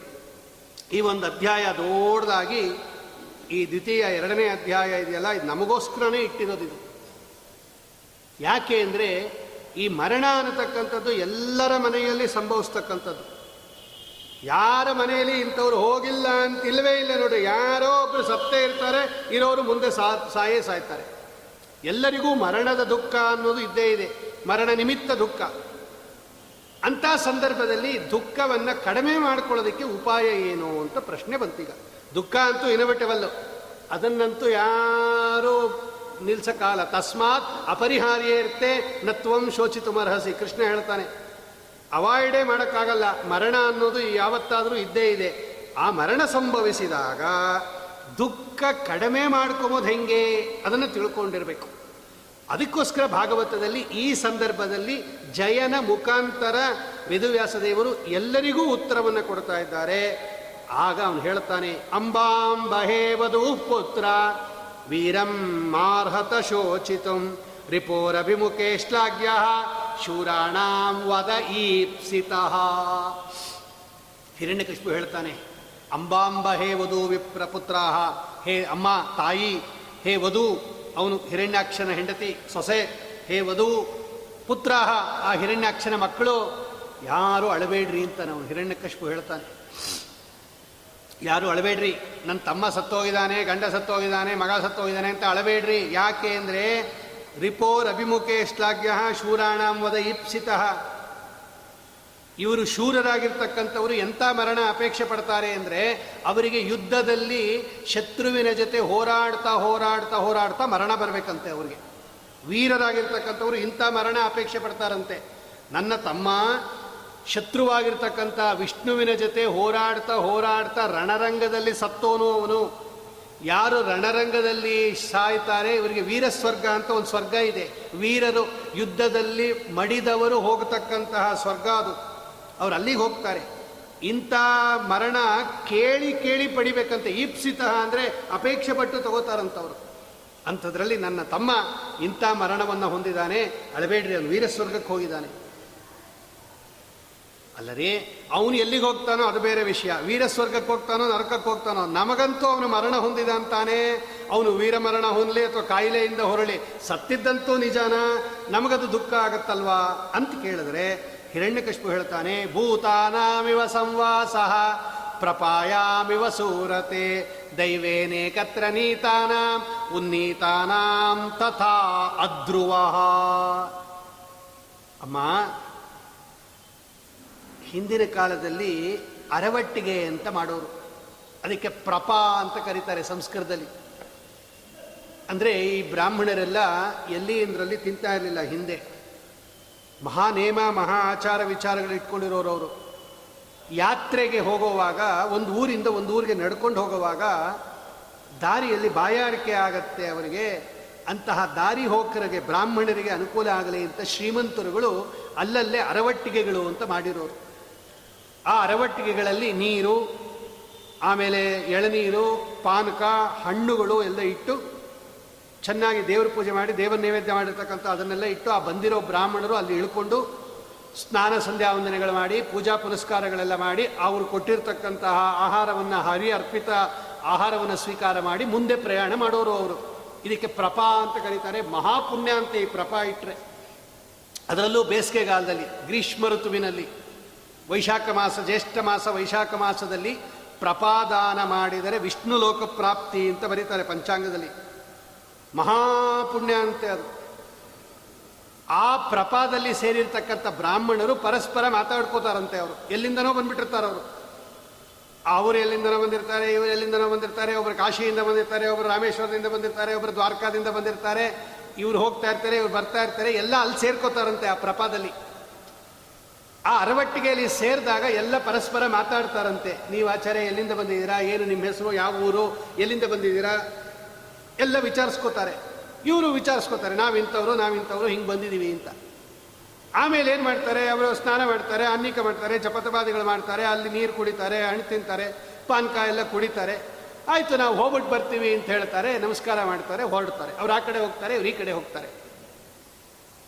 ಒಂದು ಅರವಟ್ಟಿಗೆ ಇದ್ದಂಗೆ ಅಲ್ಲೇನು ಪರ್ಮನೆಂಟ್ ಆಗಿ ಅಲ್ಲೇ ಇರಲ್ಲ, ಅವರು ಅರವಟ್ಟಿಗೆಲೇ ಇದ್ದು ಬಿಡಲ್ಲ, ಅವರು ಅವ್ರು ಹೋಗಬೇಕಾಗಿರೋ ದಾರಿ ದೂರ ಇದೆ, ಬೇರೆ ಇದೆ. ತಾತ್ಕಾಲಿಕವಾಗಿ ಆ ಅರವಟ್ಟಿಗೆಯಲ್ಲಿ ಎಲ್ಲರೂ ಸೇರಿರ್ತಾರೆ. ಅವ್ರು ಕೆಲಸ ಆಗೋ ತನಕ ಇರ್ತಾರೆ. ಆಮೇಲೆ ಹೋಗ್ಬಿಟ್ಟು ಬರ್ತೀವಿ. ನಮಸ್ಕಾರ ಮಾಡಿ ಹೊರಟೋಗ್ತಾರೆ. ಮತ್ತೊಮ್ಮೆ ಭೇಟಿ ಆಗೋಣ ಅಂತ. ರೈಲ್ವೆ ಸ್ಟೇಷನಲ್ಲಿ ಕೂತಿರ್ತೀವಿ ಪ್ಲಾಟ್ಫಾರಮಲ್ಲಿ ಆ ಪ್ಲಾಟ್ಫಾರಮ್ಗೆ ಎಷ್ಟು ರೈಲು ಬರುತ್ತೋ ಆ ರೈಲಲ್ಲಿ ಹೋಗೋರೆಲ್ಲ ಅದೇ ಪ್ಲಾಟ್ಫಾರಮಲ್ಲೇ ಕೂತಿರ್ತಾರೆ. ನಮಗೆ ಎಷ್ಟೋ ಜನ ಪರಿಚಯದವ್ರು ಇರ್ತಾರೆ. ನೀವೇನು ಇಲ್ಲಿ ಕೂತಿದ್ದೀರಾ? ನಾವು ಈ ರೈಲಿಗೆ ಕಾಯ್ತಾ ಇದೀವಿ ನಾವು ಈ ರೈಲಿಗೆ ಕಾಯ್ತಾ ಇದೀವಿ ಬರುತ್ತಂತೆ ಇನ್ನು ಸ್ವಲ್ಪ ಹೊತ್ತಿಗೆ ಅಂತ ಮಾತಾಡ್ತಾ ಕೂತಿರ್ತಾರೆ. ಅವರವ್ರ ರೈಲ್ ಬಂದ ತಕ್ಷಣ ಅವ್ರವ್ರ ಲಗೇಜ್ ತಗೊಂಡು ಹತ್ತು ಬಿಡ್ತಾರೆ ಅವರು. ಇಲ್ಲ ಇನ್ನು ಸ್ವಲ್ಪ ಮಾತಾಡೋಣ ತಡ್ರಿ, ಕತೆ ಹೇಳ್ತೀನಿ, ಈ ರೈಲ್ ಹೋದ್ರೆ ಇನ್ನೊಂದು ರೈಲ್ಗೆ ಹೋಗ್ರಿ ಅಂತ ಯಾವನು ಹೇಳ್ತಾನೆ? ಅಯ್ಯೋ, ಸಾಕು, ಒಂದು ರೈಲ್ ತಳ್ಳು ಹತ್ತಾನ ಅವನು ಸೀದಾ. ಹಾಗೆ ಅದು ತಾತ್ಕಾಲಿಕವಾಗಿ ಹೆಂಗೆ ಮಾತಾಡ್ತಾ ಇರ್ತೀವೋ, ಆ ಮಾತು ಅರ್ಧಕ್ಕೆ ಕಟ್ ಮಾಡಿ ಹೊಟ್ಟೋಗ್ಬಿಡ್ತಾರೆ ರೈಲ್ ಬಂದರೆ. ಏನೋ ಹೇಳ್ತಿದ್ರಲ್ರಿ ಅಂದರೆ, ಅಯ್ಯೋ ಬಿಡ್ರಿ, ಅದು ಓ ರೈಲ್ ಬಂತು ಅಂತ. ಹಾಗೆ ಈ ಈ ಸಂಸಾರ ಅನ್ನೋದು ಒಂದು ರೈಲ್ವೆ ಸ್ಟೇಷನ್ ಇದ್ದಂಗೆ. ನಮ್ಮ ಮರಣ ಅನ್ನೋ ರೈಲ್ ಬಂದಾಗ ಎಲ್ಲರಿಗೂ ಟಾಟಾ ಹೇಳ್ಬಿಟ್ಟು ಹೊಟ್ಟೋಗ್ಬೇಕು ಟಾಟಾ ಹೇಳೋಕ್ಕೂ ಆಗಲ್ಲ, ಅಲ್ಲಾದರೂ ಹೇಳ್ಬಿಟ್ಟು ಹೋಗ್ತಾರೆ ಹೋಗ್ಬಿಟ್ಟು ಬರ್ತೀವಿ ಅಂತ. ಇಲ್ಲಿ ಗೊತ್ತೇ ಆಗೋದಿಲ್ಲ, ಬಂದಿದೆ ಅಂತ. ಆ ಪ್ರಪ ಅರವಟ್ಟಿಗೆ ಇದ್ದಂಗೆ ಇದು ನಾವೆಲ್ಲ ವಸ್ತು ತಸ್ತು ಈ ತಂದೆ, ತಾಯಿ, ಗಂಡ, ಹೆಂಡತಿ ಏನು ಸಂಬಂಧ ಇದೆಯಲ್ಲ, ಇದು ಪರ್ಮನೆಂಟ್ ಸಂಬಂಧ ಅಲ್ಲ ಇದು. ಎಲ್ಲ ಜೀವರಾಶಿಗಳು ಬೇರೆ ಬೇರೆ ಭಿನ್ನ ಭಿನ್ನ ಜೀವರಾಶಿಗಳು. ಒಬ್ಬೊಬ್ಬರದ್ದು ತನ್ನದೇ ಆಗಿರ್ತಕ್ಕಂಥ ಅಕೌಂಟ್ ಇರುತ್ತೆ ಕರ್ಮ ಅಂತ. ಆದರೆ ಯಾವುದೋ ಜನ್ಮದಲ್ಲಿ ಇವರಿಬ್ಬರಿಗೆ ಏನೋ ಒಂದು ಸಂಬಂಧ ಆಗಿರುತ್ತೆ. ಈ ಜೀವನಿಗೂ ಈ ಜೀವನಿಗೂ. ಆ ಸಂಬಂಧವನ್ನು ನೆಪ ಮಾಡಿಕೊಂಡು ಭಗವಂತ ಏನು ಮಾಡ್ತಾನೆ? ಇವನನ್ನ ಗಂಡ, ಇವನನ್ನ ಹೆಂಡತಿ, ಇವನನ್ನ ತಂದೆ, ಇವನನ್ನ ಮಗ ಇವನನ್ನ ತಾಯಿ, ಇವನ ಮಗಳು ಹೀಗೆ ನಾನಾ ರೀತಿಯ ಸಂಬಂಧವನ್ನು ಹಾಕ್ಸಿರ್ತಾನೆ ಆ ಪೂರ್ವ ಜನ್ಮದ ಕರ್ಮ ನಿಮಿತ್ತ. ಎಲ್ಲಿ ತನಕ ಅದೋ? ಆ ಕರ್ಮ ಇರೋ ತನಕ. ಅಷ್ಟೇ, ಆ ಕರ್ಮ ಮುಗಿದೋಯ್ತು ಅಂದರೆ ಈ ಜೀವನನ್ನ ಬೇರೆ ಮಾಡ್ತಾನೆ, ಈ ಜೀವನನ್ನ ಬೇರೆ ಮಾಡಿಬಿಡ್ತಾನೆ ಭಗವಂತ. ದೈವೇ ನೇಕತ್ರ ನೀತಾನಾಂ, ಉನ್ನೀತಾನಾಂ ತಥಾ ಅಧ್ರುವ. ಇನ್ನೂ ಒಂದು ಉದಾಹರಣೆ ಕೊಡ್ತಾರೆ ಅವರು. ನೋಡು, ಈ ನದಿ ಪ್ರವಾಹ ಬಂದಾಗ ಎರಡು ಸೌದೆಗಳು ಹಾಕ್ಬಿಡ್ರಿ ಅದರೊಳಗೆ. ಆ ಸೌದೆ ಪ್ರವಾಹದಲ್ಲಿ ಬರೋವಾಗ ಆ ಎರಡು ಸೌದೆ ಒಂದ್ಸಲ ಹತ್ತಿರ ಬರುತ್ತೆ, ಒಂದ್ಸಲ ದೂರ ಹೋಗುತ್ತೆ. ಆ ಪ್ರವಾಹದ ನದಿಯ ರಭಸ ಹೆಂಗಿರುತ್ತೋ, ಜೋರಾಗಿ ಕೆಲವು ಸಲ ಬಂದಾಗ ಎರಡು ಸೌದೆ ಹತ್ತಿರ ಬರುತ್ತೆ. ಕೆಲವು ಸಲ ಜೋರಾಗಿ ಬಂದಾಗ ಹಿಂಗೆ ಹೊಟ್ಟೋಗ್ಬಿಡುತ್ತೆ ಹಾಗೆ ಈ ಸಂಸಾರ ಅನ್ನೋ ಸಾಗರದಲ್ಲಿ ಈ ಎರಡು ಜೀವರಾಶಿಗಳು ಅನ್ನೋದು ಕೆಲವು ಟೈಮು ಹತ್ತಿರ ಬಂದಿರ್ತಾರೆ, ಕೆಲವು ಟೈಮು ದೂರ ಹೊಟ್ಟೋಗಿರ್ತಾರೆ ಇಷ್ಟು ಅದ್ರುವ ಈ ಸಂಸಾರ ಇರೋ ತನಕ ಗೌರವದಿಂದ ಇರ್ರಿ, ಭಕ್ತಿಯಿಂದ ಇರ್ರಿ, ಪ್ರೀತಿ ವಿಶ್ವಾಸದಿಂದ ಇರ್ರಿ, ಪರಸ್ಪರ ಗೌರವ ಇರಲಿ, ಆದರೆ ಶಾಶ್ವತ ಅಂತ ತಿಳ್ಕೊಬೇಡಿ. ಅದನ್ನು ಹೇಳ್ತಾನೆ ಅವನು. ಆದ್ದರಿಂದ ದೈವೇನೇಕತ್ರ ನೀತಾನಾಂ, ತಥಾ ಉನ್ನೀತಾನಾಂ, ತಥಾ ಅಧ್ರುವ ಅಧ್ರುವ ಧ್ರುವ ಅಂದರೆ ಪರ್ಮನೆಂಟು ಅಧ್ರುವ ಅಂದರೆ ಟೆಂಪರರಿ ಇದು. ಯಾರು, ಯಾರನ್ನೂ ಕೂಡ ಪರ್ಮನೆಂಟ್ ಅಂತ ತಿಳ್ಕೊಂಬಿಡ್ಬೇಡ್ರಿ. ಯಾರು ಬೇಕಾದರೂ ಮೊದಲು ಹೋಗ್ಬೋದು. ಮರಣ ಅನ್ನೋದಕ್ಕೆ ಏನು ಪಕ್ಷಪಾತ ಇಲ್ಲ. ಅದು ಶ್ರೀಮಂತರು ನೋಡಲ್ಲ, ದರಿದ್ರರು ಅಂತ ನೋಡಲ್ಲ, ಗಂಡಸರು ಅಂತ ನೋಡಲ್ಲ, ಹೆಂಗಸರು ಅಂತ ನೋಡಲ್ಲ, ದೊಡ್ಡ ವಯಸ್ಸಾದವರು ಅಂತ ನೋಡಲ್ಲ, ಚಿಕ್ಕೋರು ಅಂತ ನೋಡಲ್ಲ, ವಿದ್ಯಾವಂತರು ಅಂತ ನೋಡಲ್ಲ, ದಡ್ರು ಅಂತ ನೋಡಲ್ಲ, ಯಾರನ್ನ ಬೇಕಾದ್ರೆ ಕರ್ಕೊಂಡು ಹೋಗ್ಬಿಡುತ್ತಂಥದ್ದು ಆದ್ದರಿಂದ ಯಾರು ಅಳಬೇಕಾದ ಅಗತ್ಯ ಇಲ್ಲ. ಇದಿರೋದೇ ಹಿಂಗೆ ಅಂತ ನಾವು ಯಾಕೆ ಇದನ್ನ ಇಟ್ಟಿದ್ದಾರೆ ವೇದವ್ಯಾಸ ದೇವರು ಅಂದರೆ, ನಾನು ಮೊದಲೇ ಹೇಳಿದೆ, ಎಲ್ಲರ ಮನೆಯಲ್ಲಿ ಮರಣ ಸಂಭವಿಸೋದು ಗ್ಯಾರಂಟಿ ಮಾಡ್ಕೊಂಬಿಡೋದು. ಗೊತ್ತೇ ಇದೆ ನಮಗೆಲ್ಲ. ಮುಂದೂ ಆಗತ್ತೆ. ಅದು ನಿಶ್ಚಯ ಮಾಡ್ಕೊಂಬಿಡ್ರಿ. ನಾವೇ ಹೋಗ್ಬೋದು, ನಮಗೆ ತುಂಬ ಆಪ್ತರಾಗಿರೋರು ಹೋಗ್ಬೋದು. ಅಂಥ ಸಮಯದಲ್ಲಿ ಯಾರಿಗೆ ಈ ಶಾಸ್ತ್ರದ ಬ್ಯಾಕ್ಗ್ರೌಂಡ್ ಇರುತ್ತೆ, ಶಾಸ್ತ್ರದ ಹಿನ್ನೆಲೆ ಇರುತ್ತೆ, ಇವರಿಗೆ ದುಃಖದ ಪ್ರಮಾಣದಲ್ಲಿ ಕಡಿಮೆ ಆಗುತ್ತೆ. ಅಂದರೆ ಬೇರೆಯವರಿಗಿಂತ ಇವರಿಗೆ ದುಃಖ ಕಡಿಮೆ ಇರುತ್ತೆ. ಯಾಕೆ ಅಂದರೆ ಇವರು ಮೊದಲೇ ಎಕ್ಸ್ಪೆಕ್ಟ್ ಮಾಡಿಬಿಟ್ಟಿರ್ತಾರೆ. ಶಾಸ್ತ್ರದಲ್ಲಿ ಹೇಳಿದ್ದಾರೆ, ಇದು ಟೆಂಪರರಿ ಅಂತ ಅಂತ ಮೊದಲೇ ಗೊತ್ತಿದ್ದಾಗ ಅದು ನಡೆದಾಗ ಘಟನೆ ಅಷ್ಟೊಂದು ದುಃಖ ಆಗಲ್ಲ. ದುಃಖ ಆಗತ್ತೆ. ಐವತ್ತರವತ್ತು ವರ್ಷದ ಸಂಬಂಧ ಇದ್ದಾಗ ಅದು ಬೇಗ ಹೋಗಲ್ಲ. ಆದರೆ ಬೇರೆಯವರಿಗಿಂತ ದುಃಖ ಕಡಿಮೆ ಆಗತ್ತೆ. ಇದೇ ಟೆಕ್ನಿಕ್ಕೆ ಇವತ್ತು ಡಾಕ್ಟ್ರು ಇಟ್ಕೊಂಡಿರೋದು. ಡಾಕ್ಟ್ರು ಮೊದಲೇ ಹೇಳಿಬಿಡ್ತಾರೆ. ನೋಡ್ರಿ, ಡಾಕ್ಟ್ರು ಅವರಿಗೆ ಮೊದಲೇ ಹೇಳಿರ್ತಾರೆ, ನೋಡಪ್ಪ, ಕೇಸು ತುಂಬ ಸೀರಿಯಸ್ ಆಗಿದೆ. ನಮ್ಮೆಲ್ಲ ಪ್ರಯತ್ನ ನಾವು ಮಾಡ್ತೀವಿ. ಉಳಿದ್ರೆ ಉಳ್ಕೋಬೋದು, ಇಲ್ಲದೇ ಇದ್ರಿಲ್ಲ. ನೀವು ರೆಡಿಯಾಗಿರಿ, ಎರಡಕ್ಕೂ ರೆಡಿಯಾಗಿರಿ ಅಂತ ಡಾಕ್ಟರ್ ಹೇಳಿದಾಗ ಅವನಿಗೆ ಅರ್ಧ ಆಗಲೇ ರೆಡಿ ಆಗ್ಬಿಟ್ಟಿರ್ತಾನೆ ಅವನು. ಅವನು ರೆಡಿ ಆಗ್ಬಿಟ್ಟಿರ್ತಾನೆ. ಓಹೋ, ಬದುಕಿದ್ರೆ ಬದುಕಬಹುದು ಇಲ್ಲದೇ ಇದ್ರೆ ಹೋಗ್ಬೋದು. ನಮ್ಮ ಪ್ರಯತ್ನ ನಾವು ಮಾಡ್ತೀವಿ, ಆದರೆ ಗ್ಯಾರಂಟಿ ಕೊಡಲ್ಲ ಅಂತ ಡಾಕ್ಟರ್ ಒಂದು ಮಾತಾಡ್ತಾರೆ. ಆವಾಗ ಇವನೇನು ಮಾಡ್ತಾನೆ? ಮಗ ಆಗಿರೋನು ಅಥವಾ ತಮ್ಮ ಆಗಿರೋನು? ಆ, ಅವನು ಹೋದಾಗ ಅವತ್ತೇ ಹೇಳಿಬಿಟ್ಟಿದ್ರು ಡಾಕ್ಟ್ರು, ಹೇಳೋಕ್ಕಾಗಲ್ಲ ಅಂತ. ನೋಡ್ರಿ, ಇವನೇ ತನ್ನನ್ನೇ ತಾನು ಸಮಾಧಾನ ಮಾಡ್ಕೊಂಡ್ಬಿಡ್ತಾನೆ ಡಾಕ್ಟ್ರು ಹೇಳಿದ್ರು, ಜಾಸ್ತಿ ದಿನ ಇರೋದಿಲ್ಲ ಅಂತ. ಕೇಸು ತುಂಬ ಸೀರಿಯಸ್ ಆಗಿಬಿಟ್ಟಿದೆ, ಉಲ್ಬಣ ಆಗಿಬಿಟ್ಟಿದೆ ಫೋರ್ತ್ ಸ್ಟೇಜ್ಗೆ ಹೋಗ್ಬಿಟ್ಟಿದೆ, ಬದುಕೋದು ಕಷ್ಟ ಅಂತ ಹೇಳಿದ್ರು ಅಂತ ಹೇಳಿ ತನ್ನ ದುಃಖವನ್ನು ತಾನೇ ಶಮನ ಮಾಡ್ಕೋತಾನೆ. ಈ ಟೆಕ್ನಿಕ್ಕನ್ನು ಡಾಕ್ಟ್ರು ಉಪಯೋಗಿಸ್ಕೊಂಡಿದ್ದಾರೆ ಭಾಗವತ ಹೇಳುತ್ತೆ. ಮೊದಲೇ ನಿಮಗೆ ಗೊತ್ತಿದ್ರೆ ವಿಷಯ, ಆ ಒಂದು ಘಟನೆ ನಡೆದಾಗ, ಅಯ್ಯೋ ಮೊದಲೇ ಗೊತ್ತಿತ್ತು ರೀ ನಮಗೆ ಉಳ್ಕೊಂಬಲ್ಲ ಅಂತ ಗೊತ್ತಿತ್ತು. ನಮ್ಮ ಪ್ರಯತ್ನ ನಾವು ಮಾಡಿದ್ವಿ ಅಂತ ನಿಮಗೆ ದುಃಖದ ಕಡಿಮೆ ಆಗುತ್ತೆ. ಗೊತ್ತಿಲ್ಲದೆ ಇದ್ದಾಗ, ಇದ್ದಕ್ಕಿದ್ದಂತೆ ಆದಾಗ ದುಃಖದ ಪ್ರಮಾಣ ಜಾಸ್ತಿ. ಸುಮಧ್ವ ವಿಜಯದಲ್ಲಿ ಆಚಾರ್ಯರು ಸನ್ಯಾಸ ತಗೊಳ್ಳಕ್ಕೆ ನಿಶ್ಚಯ ಮಾಡಿಬಿಡ್ತಾರೆ. ನಾಲ್ಕನೇ ಸರ್ಗದಲ್ಲಿ ವಾಸುದೇವ ಬಾಲಕ. ಅವ್ರ ತಂದೆ ತಾಯಿಗಳಿಗೆ ಗೊತ್ತಾಗುತ್ತೆ, ನಮ್ಮ ಹುಡುಗ ಸನ್ಯಾಸ ತಗೊಳ್ಳೋಕೆ ಹೊಟ್ಟೋಗಿದ್ದಾನೆ ಅಂತ. ಹನ್ನೆರಡು ವರ್ಷ ತಪಸ್ಸು ಮಾಡಿ, ವ್ರತ ಮಾಡಿ ಪಡೆದ ಕೂಸೋದು ವಾಸುದೇವ. ಅವನನ್ನು ಬಿಟ್ಟು ಒಂದು ಕ್ಷಣ ಇರ್ತಾ ಇರಲಿಲ್ಲ ಅವರು. ಬಂದರು ಅವ್ರ ತಂದೆ. ಆ ಅಚ್ಯುತ ಪ್ರೇಕ್ಷಾಚಾರ್ಯರ ಮಠದಲ್ಲಿದ್ದರು ಅವ್ರು ನೇತ್ರಾವತಿ ನದಿ ತೀರದಲ್ಲಿ ಬಂದರು. ಏನಪ್ಪ, ನೀನು ಸನ್ಯಾಸ ತಗೊಳ್ಳೋಕ್ಕೆ ಮನಸ್ಸು ಮಾಡಿದೆಯಂತೆ, ತುಂಬ ಪ್ರೀತಿಪಾತ್ರ ಪುತ್ರ ನೀನು ನೀನೊಬ್ಬನೇ ನಮಗಿರೋದು ಆಧಾರ, ಹೋಗಿ ನೀನು ಒಂದು ಆಗ ವಾಸುದೇವ ಹೇಳ್ತಾನೆ, ಯದಾ ವಿರಕ್ತ ಪುರುಷ ಪ್ರಜಾಯತೆ ತದೈವ ಸನ್ಯಾಸ ವಿಧಿಶ್ರುತೌ ಶ್ರುತಃ. ಅಪ್ಪ, ನೀವು ಮದ್ದಿಗೆ ಹೇಳ್ಬಿಟ್ರು ಮಹಾವಿದ್ವಾಂಸರವರು, ನಿಮಗೆ ಗೊತ್ತಿದೆ ಅಲ್ವಾ? ವೇದದಲ್ಲಿ ಏನು ಹೇಳಿದೆ? ಒಬ್ಬ ಮನುಷ್ಯನಿಗೆ ವೈರಾಗ್ಯ ಯಾವಾಗ ಬರುತ್ತೋ ಅವಾಗ ಸನ್ಯಾಸ ತಗೋಬೇಕು ಅಂತಿದೆ. ನಂಗೆ ವೈರಾಗ್ಯ ಬಂದಿದೆ, ನಾನು ಸನ್ಯಾಸ ತಗೋತೀನಿ. ಅಚ್, ವಾಸು, ವಾಸುದೇವ ಹೇಳಿಬಿಟ್ರು, ನೋಡು, ವೇದದಲ್ಲಿದೆ, ವೈರಾಗ್ಯ ಬಂದರೆ ಸನ್ಯಾಸ ತಗೋಬೇಕು ಅಂತ. ನಂಗೆ ವೈರಾಗ್ಯ ಬಂದಿದೆ, ನಾನು ಸನ್ಯಾಸ ತಗೋತೀನಿ. ಆಗ ಮದ್ದಿಗೆ ಭಟ್ರು ಒಂದು ಮಾತಾಡ್ತಾರೆ. ನೋಡಪ್ಪ, ನಾನೇನೋ ವೇದ ಓದಿದ್ದೀನಿ, ವೇದದಲ್ಲಿ ಇದೆ, ವೈರಾಗ್ಯ ಬಂದಾಗ ಸನ್ಯಾಸ ತಗೋಬೇಕು ಅಂತ.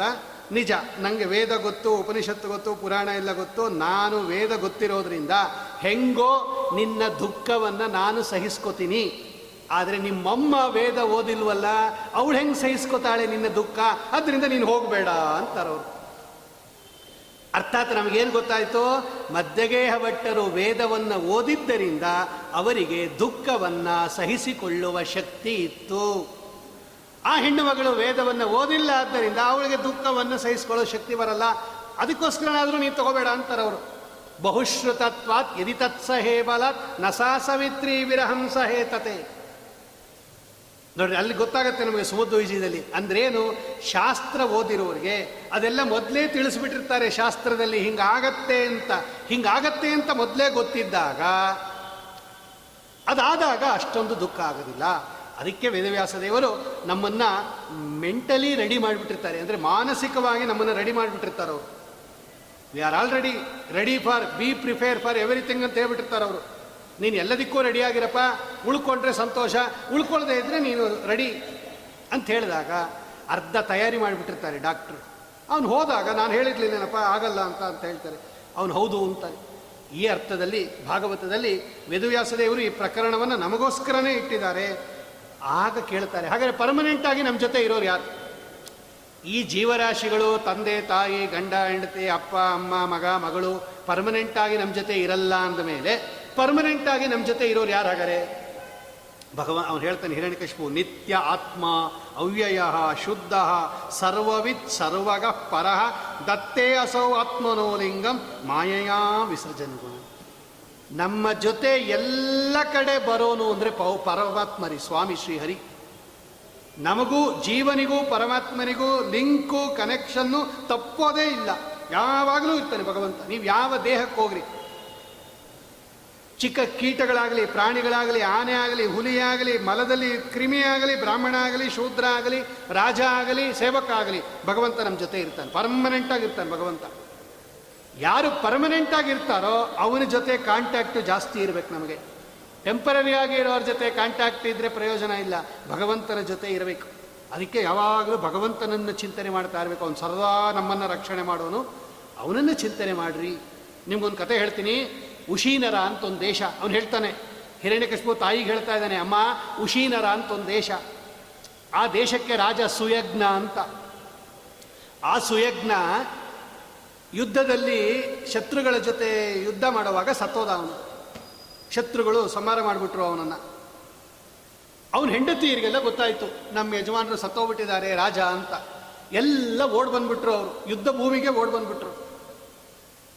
ನೋಡ್ತಾರೆ ಆ ಸುಯಜ್ಞ ಅನ್ನೋನು ರಕ್ತದ ಮಡುವಿನಲ್ಲಿ ಬಿದ್ದಿದ್ದಾನೆ. ಆಭರಣಗಳೆಲ್ಲ ಅಸ್ತವ್ಯಸ್ತ ಆಗಿದೆ. ಸೀಳೋಗಿದೆ ಅವನ ದೇಹಗಳೆಲ್ಲ ಕತ್ತಿ ಏಟಿನಿಂದ ಕೂದಲೆಲ್ಲ ಕೆದರೋಗ್ಬಿಟ್ಟಿದೆ, ಕಣ್ಣು ದೊಡ್ಡದಾಗಿ ಬಿಟ್ಟುಬಿಟ್ಟಿದ್ದಾನೆ ಹಲ್ಲು ಕಚ್ಚಿಬಿಟ್ಟಿದ್ದಾನೆ ಬಿದ್ದು ಬಿಟ್ಟಿದ್ದಾನೆ ಅವನ ಹೆಣದ ಮೇಲೆ ಬಿದ್ದು, ಓ, ಅಂತ ಅಳಕ್ ಶುರು ಮಾಡಿಬಿಟ್ರು ತೋರಾಗಿ ಅಳಕ್ ಶುರು ಮಾಡಿಬಿಟ್ರು. ಎಷ್ಟು ಅಳ್ತಾ ಇದ್ದಾರೆ ಅಳ್ತಾ ಇದ್ದಾರೆ ಅಳ್ತಾ ಇದ್ದಾರೆ ಅಂದರೆ ಅವನ ದೇಹವನ್ನು ಅಂತ್ಯ ಸಂಸ್ಕಾರ ಮಾಡೋಕ್ಕೆ ಕೂಡ ಬಿಡಲಿಲ್ಲ ಇವರು, ಈ ಹೆಂಡತಿಯರು. ಹಾಗೆ ಅಳ್ತಾನೇ ಇದ್ದಾರೆ ಅದು ತಬ್ಕೊಂಡು ಯಮಧರ್ಮರಾಜರು ನೋಡಿದ್ರು. ಓಹೋ, ಹೀಗೆ ಎಲ್ಲರೂ ಕೂಡ ಅವರವರ ತಂದೆ ಹೆಣವನ್ನ, ತಾಯಿ ಹೆಣವನ್ನ ಅಥವಾ ಗಂಡನ ಹೆಣವನ್ನ ಬಾಚಿ ತಬ್ಕೊಂಡು ಅಳತಾ ಕೂತ್ಕೊಂಡ್ಬಿಟ್ರೆ ಮುಂದೆ ಕೆಲಸ ಆಗೋದು ಹೆಂಗೆ? ಅದಕ್ಕೆ ಅಂತ್ಯ ಸಂಸ್ಕಾರ ಆಗಬೇಕಲ್ವಾ ದೇಹಕ್ಕೆ? ಅದು ಅಂತ್ಯ ಸಂಸ್ಕಾರ ಅನಾಥ ಶವಕ್ಕೂ ಕೂಡ ಅಂತ್ಯ ಸಂಸ್ಕಾರ ಆಗಬೇಕು ಅಂತ ನಿಯಮ ಇದೆ. ಇಲ್ಲರೆ ಸದ್ಗತಿ ಆಗಲ್ಲ ಅಂತ ಇವರಿಗೆಲ್ಲ ಸ್ವಲ್ಪ ಹೇಳಬೇಕು ನಾನು ಅಂತೇಳಿ ಯಮಧರ್ಮರಾಜರು ಸ್ವಯಂ ತಾವು ಬಾಲಕನ ರೂಪವನ್ನು ತಗೊಂಡು ಆಹತಾನ್ ಬಾಲಕೋ ಭೂತ್ವ ಯಮಃ ಸ್ವಯಂಪಾಗತಃ ಅವರೇ ಬಂದರು ಅಲ್ಲಿಗೆ, ಚಿಕ್ಕ ಬಾಲಕನ ವೇಷದಲ್ಲಿ.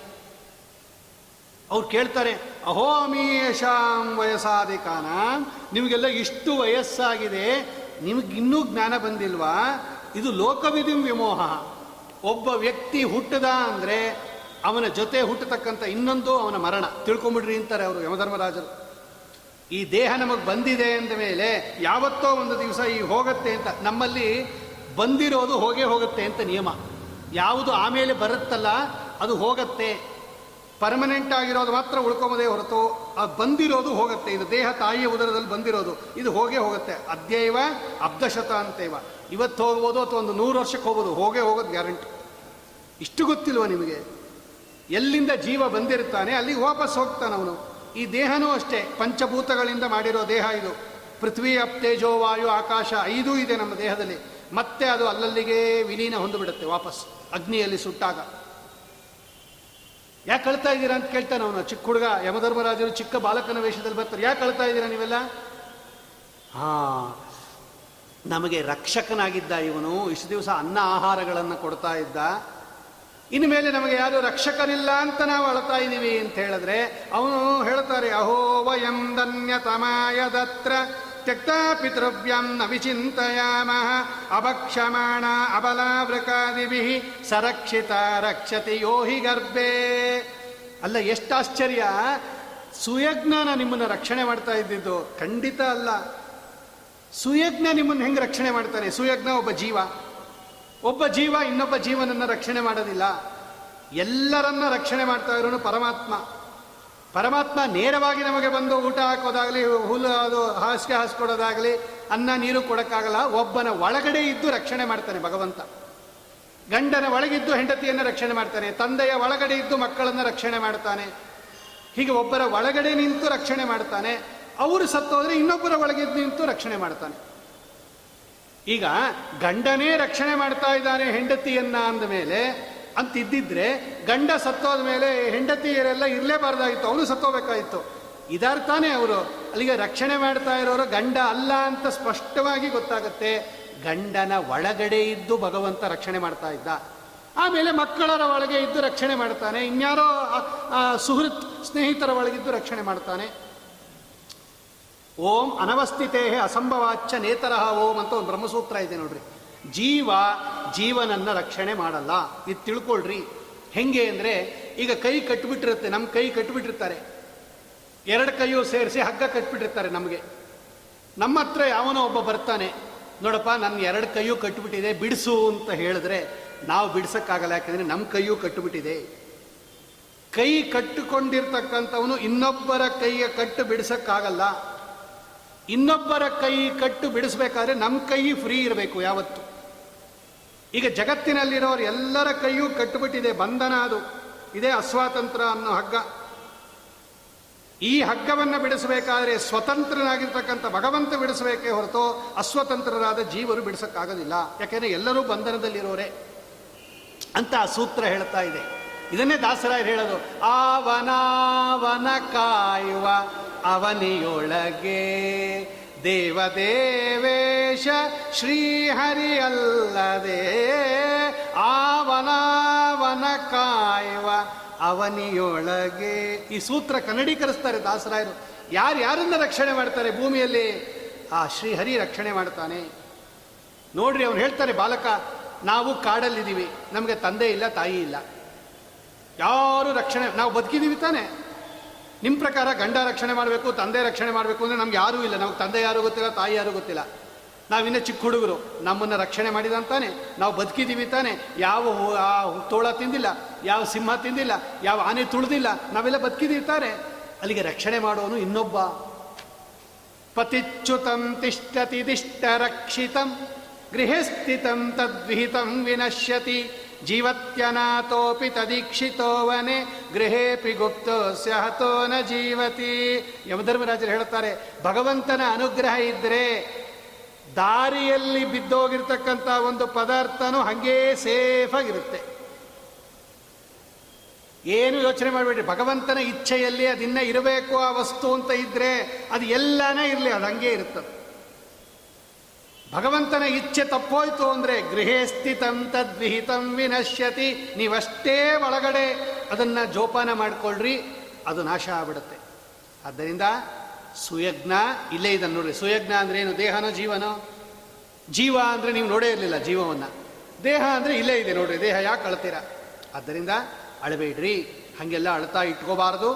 ಅವರವರು ಬಂದಿರೋರು ಅವರವರ ಕಾರ್ಯಕ್ರಮ ಮುಗಿಸ್ಕೊಂಡು ಹೊರಟೋಗ್ತಾರೆ. ಅದಕ್ಕೆ ಬೇಕಾಗಿರ್ತಕ್ಕಂಥ ವ್ಯವಸ್ಥೆ ಮಾಡ್ಬೋದು. ಇರೋ ತನಕ ಚೆನ್ನಾಗಿ ನೋಡ್ಕೊಳ್ರಿ. ಮರಣ ಹೊಂದಿದ ಮೇಲೆ ಚೆನ್ನಾಗಿ ನೋಡ್ಕೊಳ್ರಿ ಅವ್ರನ್ನ. ಅಂದ್ರೆ ಅವರಿಗೆ ಉತ್ತರ ಕ್ರಿಯಾದಿಗಳನ್ನೆಲ್ಲ ಮಾಡ್ರಿ. ಇಷ್ಟು ಮಾಡ್ಬೋದೇ ಹೊರತು ಅವರನ್ನು ರಕ್ಷಣೆ ಮಾಡೋಕ್ಕೆ ಸುತರಾಮ್ ನಮ್ಮ ಕೈಲಿ ಆಗೋದಿಲ್ಲ ಅಂತ ಹೇಳಿ ಹಿರಣ್ಯಕಶಿಪು ಇಷ್ಟೆಲ್ಲ ಉದಾಹರಣೆಯನ್ನು ಕೊಟ್ಟು ತನ್ನ ತಾಯಿಯನ್ನ, ಆ ಋಷದ್ಬಾನು ಅಂತ ಹಿರಣ್ಯಕಶಿಪುವಿನ ಹೆಂಡತಿಯನ್ನ ಅವನ ಮಕ್ಕಳನ್ನೆಲ್ಲ ಸಮಾಧಾನ ಮಾಡಿ, ಆಮೇಲೆ ತಪಸ್ಸು ಮಾಡಕ್ಕೆ ಹೋಗ್ತಾನೆ ಅವನು. ಅವನಿಗೆ ವಿಷ್ಣುವಿನ ಜೊತೆ ಯುದ್ಧ ಮಾಡೋಕ್ಕೆ ಶಕ್ತಿ ಸಾಲದು. ಅವನು ಹೇಳ್ತಾನೆ ಹಿರಣ್ಯಕಶಿಪೋ ರಾಜನ್ ಅಜೇಯಂ ಅಜರಾಮರಂ ಆತ್ಮಾನಂ ಅಪ್ರತಿದ್ವಂದ್ವಂ ಏಕರಾಜಂ ಯದಿತ್ಸತ ನಾನು ಎಲ್ಲರನ್ನ ಗೆಲ್ಲಬೇಕು ನಾನು ಯಾರನ್ನೂ ಎಲ್ಲರನ್ನೂ ಗೆಲ್ಲಬೇಕು ನನ್ನನ್ನು ಯಾರೂ ಗೆಲ್ಲಬಾರದು. ನಾನು ಅಜೇಯನಾಗಬೇಕು. ಸಾಯಬಾರದು. ಮರಣ ಹೊಂದಬೇಕು. ಮರಣ ಹೊಂದಬಾರದು. ನನಗೆ ಮುಪ್ಪು ಬರಬಾರದು. ಅಪ್ರತಿದ್ವಂದ್ವನಾಗಬೇಕು. ಒಬ್ಬನೇ ರಾಜ್ಯ ನಾನು. ಇಡೀ ಜಗತ್ತಿಗೆ ನಾನೊಬ್ಬನೇ ರಾಜನಾಗಬೇಕು. ಸೀದ ಮಂದರ ಪರ್ವತದ ತಪ್ಪಲು ಪ್ರದೇಶಕ್ಕೆ ಹೋದ. ಬ್ರಹ್ಮದೇವರನ್ನ ಕುರಿತು ತಪಸ್ಸು ಮಾಡಿದ ಪರಮದಾರುಣಂ ಅದು ಭಾರಿ ತಪಸ್ಸು ಮಾಡ್ತಾನಂತ್ರಿ ಅವನು. ಊರ್ಧ್ವ ಬಾಹು ಎರಡು ಕೈ ಮೇಲೆತ್ತು ಬಿಟ್ಟಿದ್ದಾನೆ ಅವನು. ನಭೋದೃಷ್ಟಿ ಆಕಾಶ ನೋಡ್ತಾ ಇದ್ದಾನೆ ಅವನು. ಪಾದಾಂಗುಷ್ಟಾಶ್ರಿತಾವನಿ ಇಡೀ ದೇಹವನ್ನ ಒಂದು ಹೆಬ್ಬೆರಳ ಮೇಲೆ ನಿಲ್ಲಿಸಿದಾನಂತೆ ನೋಡ್ರಿ ಅವನು. ಬರೀ ಒಂದು ಹೆಬ್ಬೆರಳು ಊರಿದ್ದಾನೆ, ಒಂದು ದೇಹ, ಒಂದು ಕಾಲಿನ ಹೆಬ್ಬೆರಳಿನ ಮೇಲೆ, ಇಡೀ ದೇಹವನ್ನು ನಿಲ್ಲಿಸ್ಕೊಂಡು ಇನ್ನೊಂದು ಕಾಲನ್ನ ಮೇಲೆತ್ತಿ, ಎರಡು ಕೈಯನ್ನ ಮೇಲೆತ್ತಿ ಆಕಾಶ ನೋಡ್ತಾ ತಪಸ್ಸು ಮಾಡ್ತಾ ಇದ್ದಾನ ಅವನು ದಿನ ಕಳೆದಂಗೆ ಅವನ ತಲೆಯಿಂದ ಧೂಮ, ಹೊಗೆ, ಜ್ವಾಲೆ ಹೊರಡಕ್ಕೆ ಶುರು ಆಯ್ತದು. ತಪಸ್ಸಿನ ತೀವ್ರತೆ. ಮೇಲಿನ ಲೋಕಗಳೆಲ್ಲ ಸುಡಕ್ಕೆ ಶುರು ಆಯಿತು. ಎಲ್ಲ ದೇವತೆಗಳು ಬ್ರಹ್ಮದೇವರ ಹತ್ರ ಹೋದರು. ಬ್ರಹ್ಮದೇವರೇ, ಈ ಹಿರಣ್ಯಕಶ್ಮೀರಿನ ತಪಸ್ಸಿನ ಜ್ವಾಲೆ ಮೇಲಿನ ಲೋಕಗಳೆಲ್ಲ ಸುಡ್ತಾ ಇದೆ. ನಮಗೆ ಇರಕ್ಕಾಗೋದಿಲ್ಲ. ದಯವಿಟ್ಟು ಇವನಿಗೆ ತಪಸ್ಸನ್ನು ಶಾಂತಿ ಮಾಡ್ರಿ ಅಂದರು. ಆಯಿತು ಅಂದರು ಬ್ರಹ್ಮದೇವರು. ಬಂದರು. ಆ ಮಂದರ ಪರ್ವತದ ತಪ್ಪಲಿಗೆ ಬಂದರು. ಎಲ್ಲಿ ಹಿರಣ್ಯಕಶ್ಮು ತಪಸ್ಸು ಮಾಡ್ತಾ ಇದ್ದಾನೆ? ನೋಡ್ತಾರೆ. ಅವನು ಎಲ್ಲಿದ್ದಾನೆ ಅಂತಾನೆ ಗೊತ್ತಾಗಲ್ಲ. ವಲ್ಮೀಕ ಕೃತ, ವಲ್ಮೀಕ ತೃಣಕೀಚಕೈ ಪ್ರತಿಚ್ಛನ್ನಂ. ಎಲ್ಲ ಮುಚ್ಕೊಂಡ್ಬಿಟ್ಟಿದೆ ಅವನಿಗೆ. ಹುಲ್ಲು ಹುತ್ತ ಬೆಳೆದ್ಬಿಟ್ಟಿದೆ ಸುತ್ತಲೂ. ಅದರ ಮೇಲೆಲ್ಲ ತೃಣ, ಹುಲ್ಲು ಬೆಳೆದ್ಬಿಟ್ಟಿದೆ. ಕೀಚಕ ಅಂದರೆ ಇದು ಬ್ಯಾಂಬು. ಬಿದಿರು, ಬಿದಿರಿನ ಮರಗಳು ಬೆಳೆದ್ಬಿಟ್ಟಿದೆ. ಎಲ್ಲಿದ್ದಾನೆ ಅಂತಾನೆ ಗೊತ್ತಿಲ್ಲ. ಪಿಪೀಲಿಕಾಪಿ ರಾಕೀರ್ಣಂ ಎಲ್ಲ ಇರುವೆ ತಿಂದುಬಿಟ್ಟಿದೆ. ಚರ್ಮ ಇಲ್ಲ. ಆಮೇಲೆ ಮಾಂಸ ಇಲ್ಲ, ರಕ್ತ ಇಲ್ಲ, ಬರೀ ಅಸ್ಥಿ ಪಂಜರ. ಮೂಳೆ ಮಾತ್ರ ಇದೆ, ಹಿಂಗೆ ಕೈ ಹಿಡ್ಕೊಂಡು ನಿಂತಿದ್ದಾನೆ. ಬ್ರಹ್ಮದೇವರಿಗೆ ಆಶ್ಚರ್ಯ ಆಗೋಯ್ತು. ಉತ್ತಿಷ್ಟ ಉತ್ತಿಷ್ಟ ಭದ್ರಂತೆ ತಪಸ್ಸಿದ್ದೋಸಿ ಕಶ್ಯಪ ಏಳು ಏ ಕಶ್ಯಪ ಪುತ್ರ ಉತ್ತಿಷ್ಟ ಏಳು ನಿನಗೆ, ನಿನ್ನ ತಪಸ್ಸು ಫಲಿಸಿದೆ, ವರ ಕೊಡಕ್ಕೆ ಬಂದಿದ್ದೀನಿ ನಾನು. ನನ್ನನ್ನು ಗೆದ್ದಿದೆಯಾ ನೀನು, ತಪಸ್ಸಿನಿಂದ ವಶಪಡಿಸ್ಕೊಂಡಿದ್ಯಾ ಏನು ಬರಬೇಕು ಕೇಳು ಅಂತ ಹೇಳಿದ್ರು ಬ್ರಹ್ಮದೇವರು. ಅವನು ಮಾತಾಡಲೇ ಇಲ್ಲ ಅವನು ಪುಣ್ಯಾತ್ಮ. ಆಗ ತಮ್ಮ ಕೈಯಲ್ಲಿರ್ತಕ್ಕಂಥ ಕಮಂಡಲು ಜಲ ಭಗವಂತನ ಪಾದೋದಕ ಅದು ಪ್ರೋಕ್ಷಣೆ ಮಾಡಿದ್ರು ಆ ಹುತ್ತದ ಮೇಲೆ. ಹುತ್ತ ಒಡೆದು ಆ ಗಿಡ ಪಡ ಎಲ್ಲ ಒಡೆದು ಬಂದ ಮೇಲೆ ಏನು ಹೊಳಿತಾ ಇದ್ದಾನೆ? ಪಳ ಪಳ ಪಳ ಪಳ ಪಳ ಪಳ ಅಂತ. ವಜ್ರ ಸಂಹನನಾಗಿದ್ದಾನೆ ಯುವಕನಾಗಿದ್ದಾನೆ. ಬಂದ ಅವನು ಹುತ್ತ ಒಡ್ಕೊಂಡು ನೋಡ್ತಾನೆ, ಆಕಾಶದಲ್ಲಿ ಹಂಸಾರೂಢರಾಗಿ ನಿಂತಿದ್ದಾರೆ, ಸ್ತೋತ್ರ ಮಾಡ್ತಾನೆ ಅವನು. ನಮ ಆದ್ಯಾಯ ಬೀಜಾಯ ಜ್ಞಾನ ವಿಜ್ಞಾನ ಮೂರ್ತಯೇ ಪ್ರಾಣೇಂದ್ರಿಯ ಮನೋಬುದ್ಧಿ ವಿಕಾರೈ ವ್ಯಕ್ತಿಮೀಯುಷೇ ತ್ವಮೀಶಿಷೇ ಜಗತಸ್ತಸ್ತು ತಶ್ಚ ಪ್ರಾಣೇನ ಮುಖ್ಯೇನ ಪತಿ ಪ್ರಜಾನ ಚಿತ್ತಸ್ಯ ಚಿತ್ತಿರ್ಮನ ಇಂದ್ರಿಯಾಣಂ ಪತಿರ್ಮಹಾಭೂತ ಗುಣಾಶಯೇಶಃ ಸ್ತೋತ್ರ ಮಾಡ್ತಾನೆ ಹಿರಣ್ಯಕಶ್ಪು ಬ್ರಹ್ಮದೇವರನ್ನು ಕೇಳ್ದ, ವರ ಕೊಡ್ತೀರಾ ತಾನೇ ನೀವು? ನಾನೇನು ಬೇಕೋ ವರ ಕೊಡ್ತೀರಾ? ನಂಗೆ ಇಂಥ ವರ ಬೇಕು. ನೀವೇನಾದರೂ ವರ ಕೊಡೋದಾದರೆ ನಿಮ್ಮಿಂದ ಸೃಷ್ಟಿಯಾಗಿರೋ ಯಾರಿಂದ ನಾನು ಸಾಯಬಾರ್ದು? ಇದು ಮೊದಲನೇ ವರ ಕೊಡಿ, ತಥಾಸ್ತು ಅಂತ. ಇನ್ನೂ ಎಕ್ಸ್ಪ್ಲೈನ್ ಮಾಡಿಬಿಡ್ತೀನಿ ಇಂದ ಅವನು. ನಾಂತಹ ಒಳಗೆ ಸಾಯಬಾರ್ದು, ಬಹಿಹಿ ಹೊರಗಡೆ ಸಾಯಬಾರ್ದು, ಹಗಲು, ರಾತ್ರಿ, ಆಯುಧದಿಂದ, ಭೂಮಿಯಲ್ಲಿ, ಆಕಾಶದಲ್ಲಿ, ಮನುಷ್ಯರಿಂದ, ಮೃಗಗಳಿಂದ, ಪ್ರಾಣ ಇರೋದರಿಂದ, ಪ್ರಾಣ ಇಲ್ಲದೆ ಇರೋದರಿಂದ, ಅಸುರ ದೇವತೆಗಳಿಂದ ಸುರ ದೇವತೆಗಳಿಂದ ಅಸುರ, ರಾ ದೈತ್ಯರಿಂದ ಸರ್ಪಗಳಿಂದ ಯಾರಿಂದ ಸಾಯಬಾರ್ದು ನಾನು? ಒಟ್ಟಿನಲ್ಲಿ ಮರಣನೇ ಬರಬಾರ್ದು ನನಗೆ ಅಪ್ರತಿದ್ವಂದ್ವ, ಯಾರು ಸೋಲಿಸಬಾರ್ದು ನನ್ನನ್ನು. ಏಕಪತ್ಯಂ ನಾನೊಬ್ಬನೇ ರಾಜ್ಯ ಆಗಿರಬೇಕು. ಇಡೀ ದೇಹಿನ, ಯಾರ್ಯಾರು ಜೀವರಾಶಿಗಳಿದಾರೋ ನಾನೊಬ್ಬನೇ ರಾಜ. ಸಾರ್ವಭೌಮ ಚಕ್ರವರ್ತಿ ಆಗಬೇಕು ಕೊಡ್ರಿಯಿಂದ. ಬ್ರಹ್ಮದೇವರು ನಕ್ಕು ಬಿಟ್ರಂತೆ ಅವರು. ಯಾರೂ ಇಂಥ ವರ ಕೇಳಿರಲಿಲ್ಲ, ಹಿಂದೆನೇ ಕೇಳಿಲ್ಲ ಅದು. ಏನು ಇಂಥ ವರ ಕೇಳಿಬಿಟ್ಟು? ತುಂಬ ದುರ್ಲಭ ಇದು, ಸಿಗೋದಿಲ್ಲ. ಆದರೂ ತಥಾಪಿ ತಥಾಸ್ತು ಅಂದ್ಬಿಟ್ರು ಅವರು ಓ, ಕೊಡ್ತೀನಿ ಇಂದು ಹೋಗ್. ಯಾವಾಗ ವರ ಬಂತೋ, ಅವರು ಅಂತರ್ಧಾನ ಆಗ್ಬಿಟ್ರು. ಬ್ರಹ್ಮದೇವರು ಶುರು ಮಾಡಿದ ನೋಡ್ರಿ ಇವನು ಚೇಷ್ಟೆ. ಮೊದಲು ಮಾಡಿದ್ದೇನು ಅಂದರೆ ವಿಷ್ಣು ದ್ವೇಷ. ವಿಷ್ಣುವಿನ ಮೇಲೆ ಮಹಾಕೋಪ ಇವನಿಗೆ. ವಿಷ್ಣು ಭಕ್ತರ ಮೇಲೆ ಮಹಾಕೋಪ. ವಿಷ್ಣು ವೈಷ್ಣವರ ಮೇಲೆ ದ್ವೇಷ ಮಾಡ್ತಾ ಇದ್ದಾನೆ. ವಿಷ್ಣು ದ್ವೇಷಗಳನ್ನು, ವಿಷ್ಣು ಭಕ್ತರನ್ನು ನಿರ್ನಾಮ ಮಾಡಿಸ್ತಾ ಇದ್ದಾನೆ. ಮಹೇಂದ್ರ ಭವನ.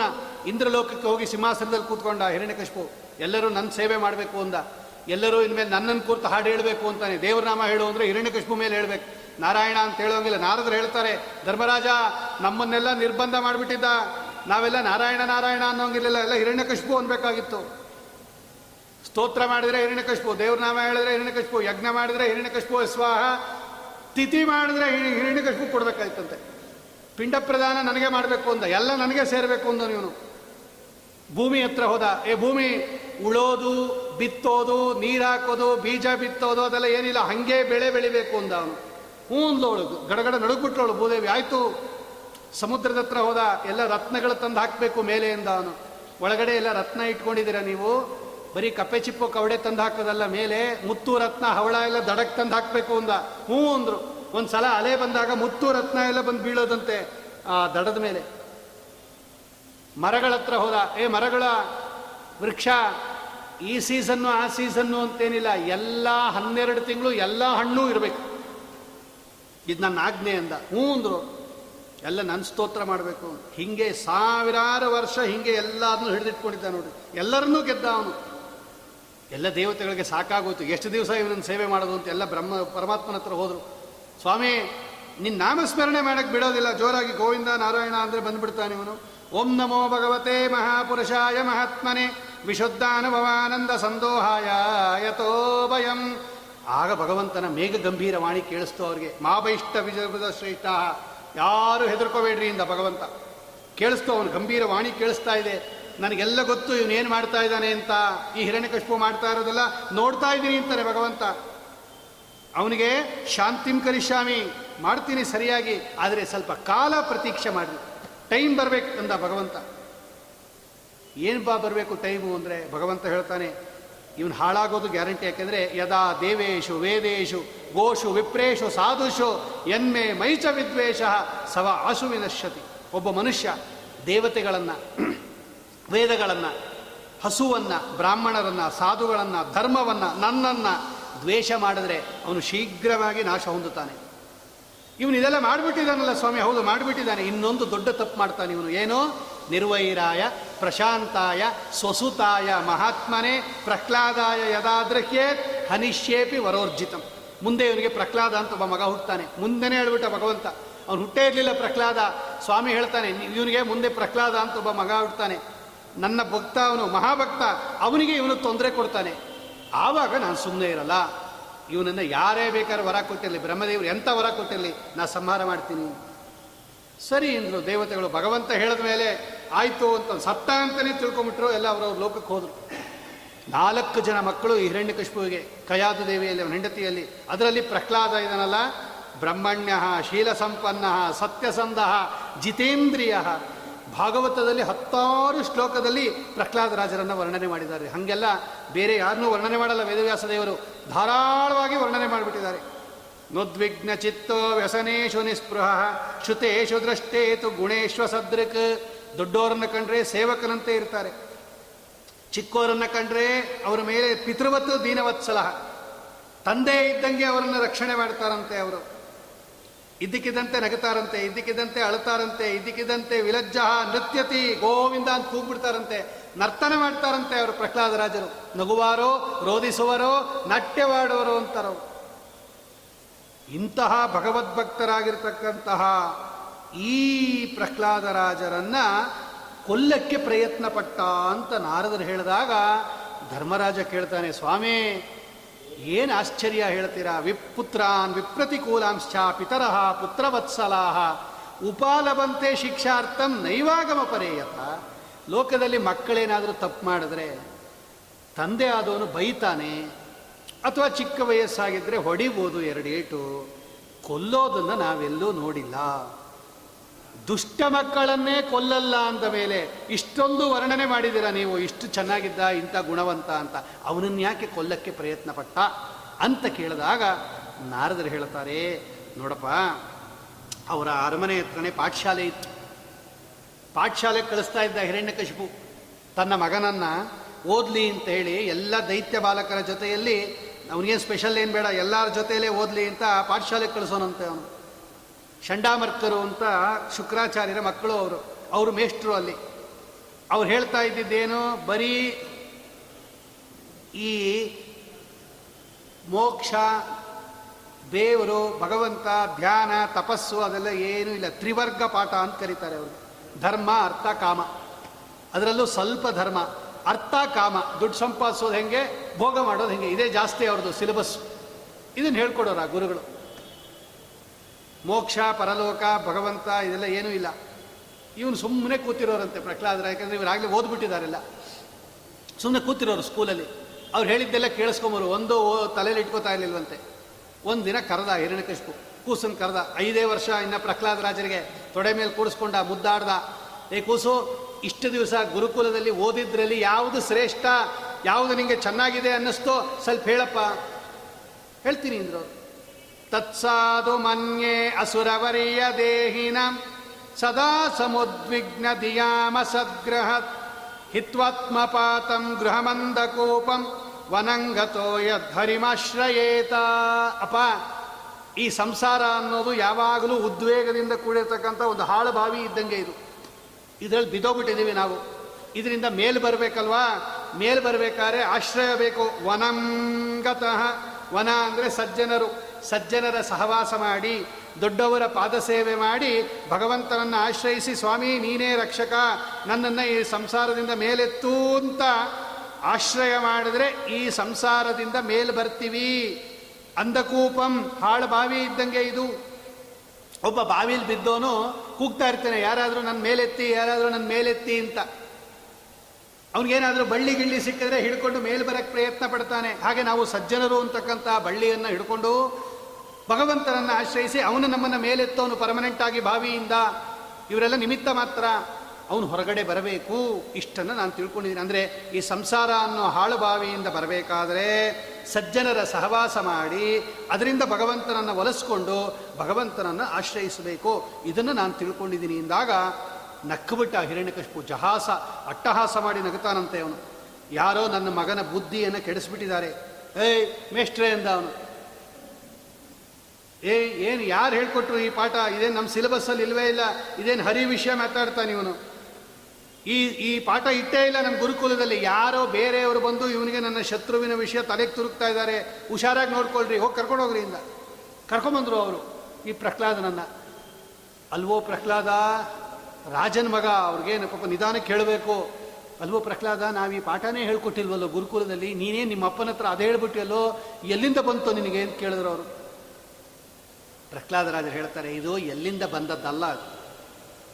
ಯಥಾ ಭ್ರಮತ್ಯಯೋ ಬ್ರಹ್ಮನ್ ಸ್ವಯಂ ಆಕರ್ಷ ಸನ್ನಿಧವು ನನ್ನ ಮನಸ್ಸು ಸಹಜವಾಗಿ ಭಗವಂತನ ಕಡೆ ಹೋಗುತ್ತದೆ. ಹೇಗೆ ಕಬ್ಬಿಣ ಅದು ಮ್ಯಾಗ್ನೆಟ್ ಕಡೆ ಹೋಗುತ್ತೋ, ಮ್ಯಾಗ್ನೆಟ್ ಇಟ್ಟರೆ ನೋಡ್ರಿ ಕಬ್ಬಿಣ ಹೋಗಿ ಅಂಟ್ಕೊಂಡ್ಬಿಡುತ್ತೆ ಅದಕ್ಕೆ. ಯಾರೇನು ತಳ್ಳಬೇಕಾದ ಅಗತ್ಯ ಇಲ್ಲ. ನೀವು ಸುಮ್ಮನೆ ಮ್ಯಾಗ್ನೆಟನ್ನು ಇಟ್ಟರೆ ಕಬ್ಬಿಣ ಬಂದು ಹೇಗೆ ಮ್ಯಾಗ್ನೆಟ್ಗೆ ಅಂಟ್ಕೊಂಡ್ಬಿಡುತ್ತೋ, ಹಾಗೆ ನನ್ನ ಮನಸ್ಸು ಅನ್ನೋ ಕಬ್ಬಿಣ ಭಗವಂತ ಅನ್ನೋ ಮ್ಯಾಗ್ನೆಟ್ ಭಗವಂತನ ಮಹಿಮೆಯದು ಚಕ್ರಪಾಣವು ಎದರಚ್ಛಯ ಅವ್ರಿಗೆ ಕೋಪ ಬಂದ್ಬಿಡ್ತು. ಏನೋ ರಾಜನ ಮಗ ಸ್ವಲ್ಪ ಬುದ್ಧಿ ಹೇಳೋಣ ಅಂದರೆ ನಮಗೆ ಹೇಳ್ಕೊಡ್ತೀಯ ನೀನು? ಮ್ಯಾಗ್ನೆಟ್ಗೆ ಹೋಗಿ ಅಂಟ್ಕೊಂಬತ್ತೆ ಚಕ್ರಪಾಣಿಗೆ ಹೋಗುತ್ತೆ ಅಂತ ತೊಗೊಂಬರೋ ಕೋಲು ಅಂತಾರೆ ಅವರು. ಅನಿಯರತ ಮರೆ ವೇತ್ರಂ. ಏನೋ ಪಾಪ ರಾಜನ ಮಗ ಹೊಡಿಬಾರ್ದು ಅಂದರೆ ತಲಾರಟೆ ಮಾಡ್ತೀಯಾ? ಕೋಲ್ ತೊಗೊಂಬನ್ನಿ ಅಂತಾರವರು ಒಂದು ಎರಡು ಏಟ್ ಕೊಡೋಣ ಇವನಿಗೆ. ಅಲ್ವೋ, ಕುಲಾಂಗಾರ, ದುರ್ಬುದ್ಧಿ, ನಿನ್ನ ಕುಲ ನಾಶ ಮಾಡಕ್ಕೆ ಕೊಟ್ಟಿದ್ಯಾ ದುಷ್ಟಬುದ್ಧಿ ಉಳ್ಳವನೇ.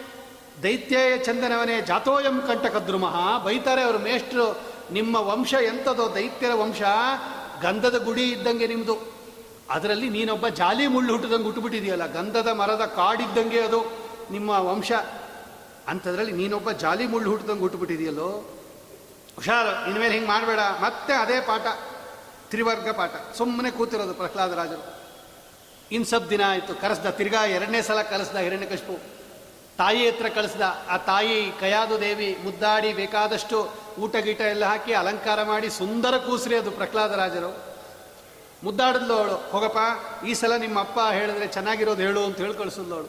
ಆಯಿತು ಅಂದರು. ಬಂದ ಅವನು, ಕೂಡಿಸ್ಕೊಂಡ ತೊಡೆ ಮೇಲೆ, ಮುದ್ದಾಡ್ದ ಅವನು, ತಲೆ ಮೂಸ್ ನೋಡ್ದ ಅವನು, ಜಿಗ್ರಾನ್ ಅಂತಾರೆ ಅವರು. ಆಸಿಂಚನ್ ಕಣ್ಣಿಂದ ಆನಂದ ಬಾಷ್ಪ ಸುರಿಸ್ತಾ ಇದ್ದಾನೆ. ಪ್ರಹ್ಲಾದ, ಇಷ್ಟು ದಿವಸ ಗುರುಕುಲದಲ್ಲಿ ಏನು ಓದೋದಿಲ್ಲ ಗುರುಗಳಿಂದ, ಅದರಲ್ಲಿ ಏನು ಹೇಳಪ್ಪ? ಪ್ರಹ್ಲಾದರಾಜರು ಹೇಳ್ತಾರೆ, ಶ್ರವಣಂ, ಕೀರ್ತನಂ, ವಿಷ್ಣೋ, ಸ್ಮರಣಂ, ಪಾದಸೇವನಂ, ಅರ್ಚನಂ, ವಂದನಂ, ದಾಸ್ಯಂ, ಸಖ್ಯಂ, ಆತ್ಮನಿವೇದನಂ, ಇತಿ ಪುಂಸರ್ಪಿತ ವಿಷ್ಣು ಭಕ್ತಿಶ್ಚೇನ್ನವಲಕ್ಷಣ ಕ್ರಿಯತೆ ಭಗವತ್ಯದ್ದ, ತನ್ಮನ್ಯೇ ಅಧೀತಮುತ್ತಮಂ. ಅಪ್ಪ, ಓದಿದ್ದಕ್ಕೆ ಸಾರ್ಥಕ ಅಂದ್ರೇನು? ನಮ್ಮಲ್ಲಿ ಭಕ್ತಿ ಬರಬೇಕು. ಭಗವಂತನಲ್ಲಿ ಭಕ್ತಿ ಬಂದರೆ ಓದಿದ್ದಕ್ಕೆ ಸಾರ್ಥಕ. ಭಕ್ತಿ ಹೆಂಗೆ ಬಂದಿದೆಯೋ ಇಲ್ವೋ ಅಂತ ಟೆಸ್ಟ್ ಮಾಡ್ಕೊಬೋದು. ಇದು ಒಂಬತ್ತು ಲಕ್ಷಣ ಅದು, ಭಕ್ತಿಯನ್ನು ಟೆಸ್ಟ್ ಮಾಡೋಕ್ಕೆ. ಶ್ರವಣಂ, ಭಗವಂತನ ಕಥೆ ಕೇಳಬೇಕು. ಕೀರ್ತನಂ, ಭಗವಂತನ ನಾಮ ಉಚ್ಚಾರಣೆ ಮಾಡಬೇಕು. ನಾರಾಯಣ ಕೃಷ್ಣ ಗೋವಿಂದ ಮಧುಸೂದನ ಅಂತ. ವಿಷ್ಣೋ ಸ್ಮರಣಂ, ಮನಸ್ಸಿನಲ್ಲಿ ಭಗವಂತನನ್ನು ಧ್ಯಾನ ಮಾಡಬೇಕು. ಪಾದಸೇವನಂ ಭಗವದ್ ಭಕ್ತರಿದಾರಲ್ಲ, ಭಗವದ್ ಭಕ್ತರ ಪಾದ ಸೇವನೆ ಮಾಡಬೇಕು. ಅರ್ಚನಂ ಹೂವು, ತುಳಸಿ ಮುತ್ತಾದಿಗಳಿಂದ ಭಗವಂತನನ್ನು ಅರ್ಚನೆ ಮಾಡಬೇಕು. ವಂದನಂ, ಭಗವಂತನಿಗೆ ನಮಸ್ಕಾರ ಮಾಡೋದು ಮತ್ತು ಭಗವಂತನನ್ನು ಸ್ತೋತ್ರ ಮಾಡೋದು. ದಾಸ್ಯಂ, ನಾನು ಭಗವಂತನ ಸೇವಕ, ನಾನು ಭಗವಂತನ ದಾಸ ಅಂತ ಚಿಂತನೆ ಮಾಡೋದು. ಆಮೇಲೆ ಸಖ್ಯಂ, ಭಗವಂತ ನನಗೆ ಅನಿಮಿತ್ತ ಉಪಕಾರಿ ಸ್ನೇಹಿತ ಅಂತ ಚಿಂತನೆ ಮಾಡಬೇಕು. ಆತ್ಮನಿ ವೇದನಂ, ಸರ್ವಸ್ವಾಮಿ ಮಮ ಸ್ವಾಮಿ. ಭಗವಂತ ಎಲ್ಲರಿಗೂ ಸ್ವಾಮಿ, ನನಗೂ ಸ್ವಾಮಿ ಅಂತ ಚಿಂತನೆ ಮಾಡಬೇಕು. ಈ ಒಂಬತ್ತು ವಿಧದ ಲಕ್ಷಣದಿಂದ ಕೂಡಿದ ಭಕ್ತಿ ಬಂದರೆ ಓದಿದ್ದಕ್ಕೆ ಸಾರ್ಥಕ. ಇಷ್ಟು ತಿಳ್ಕೊಂಡಿದ್ದೀನಿ ಇಂದ.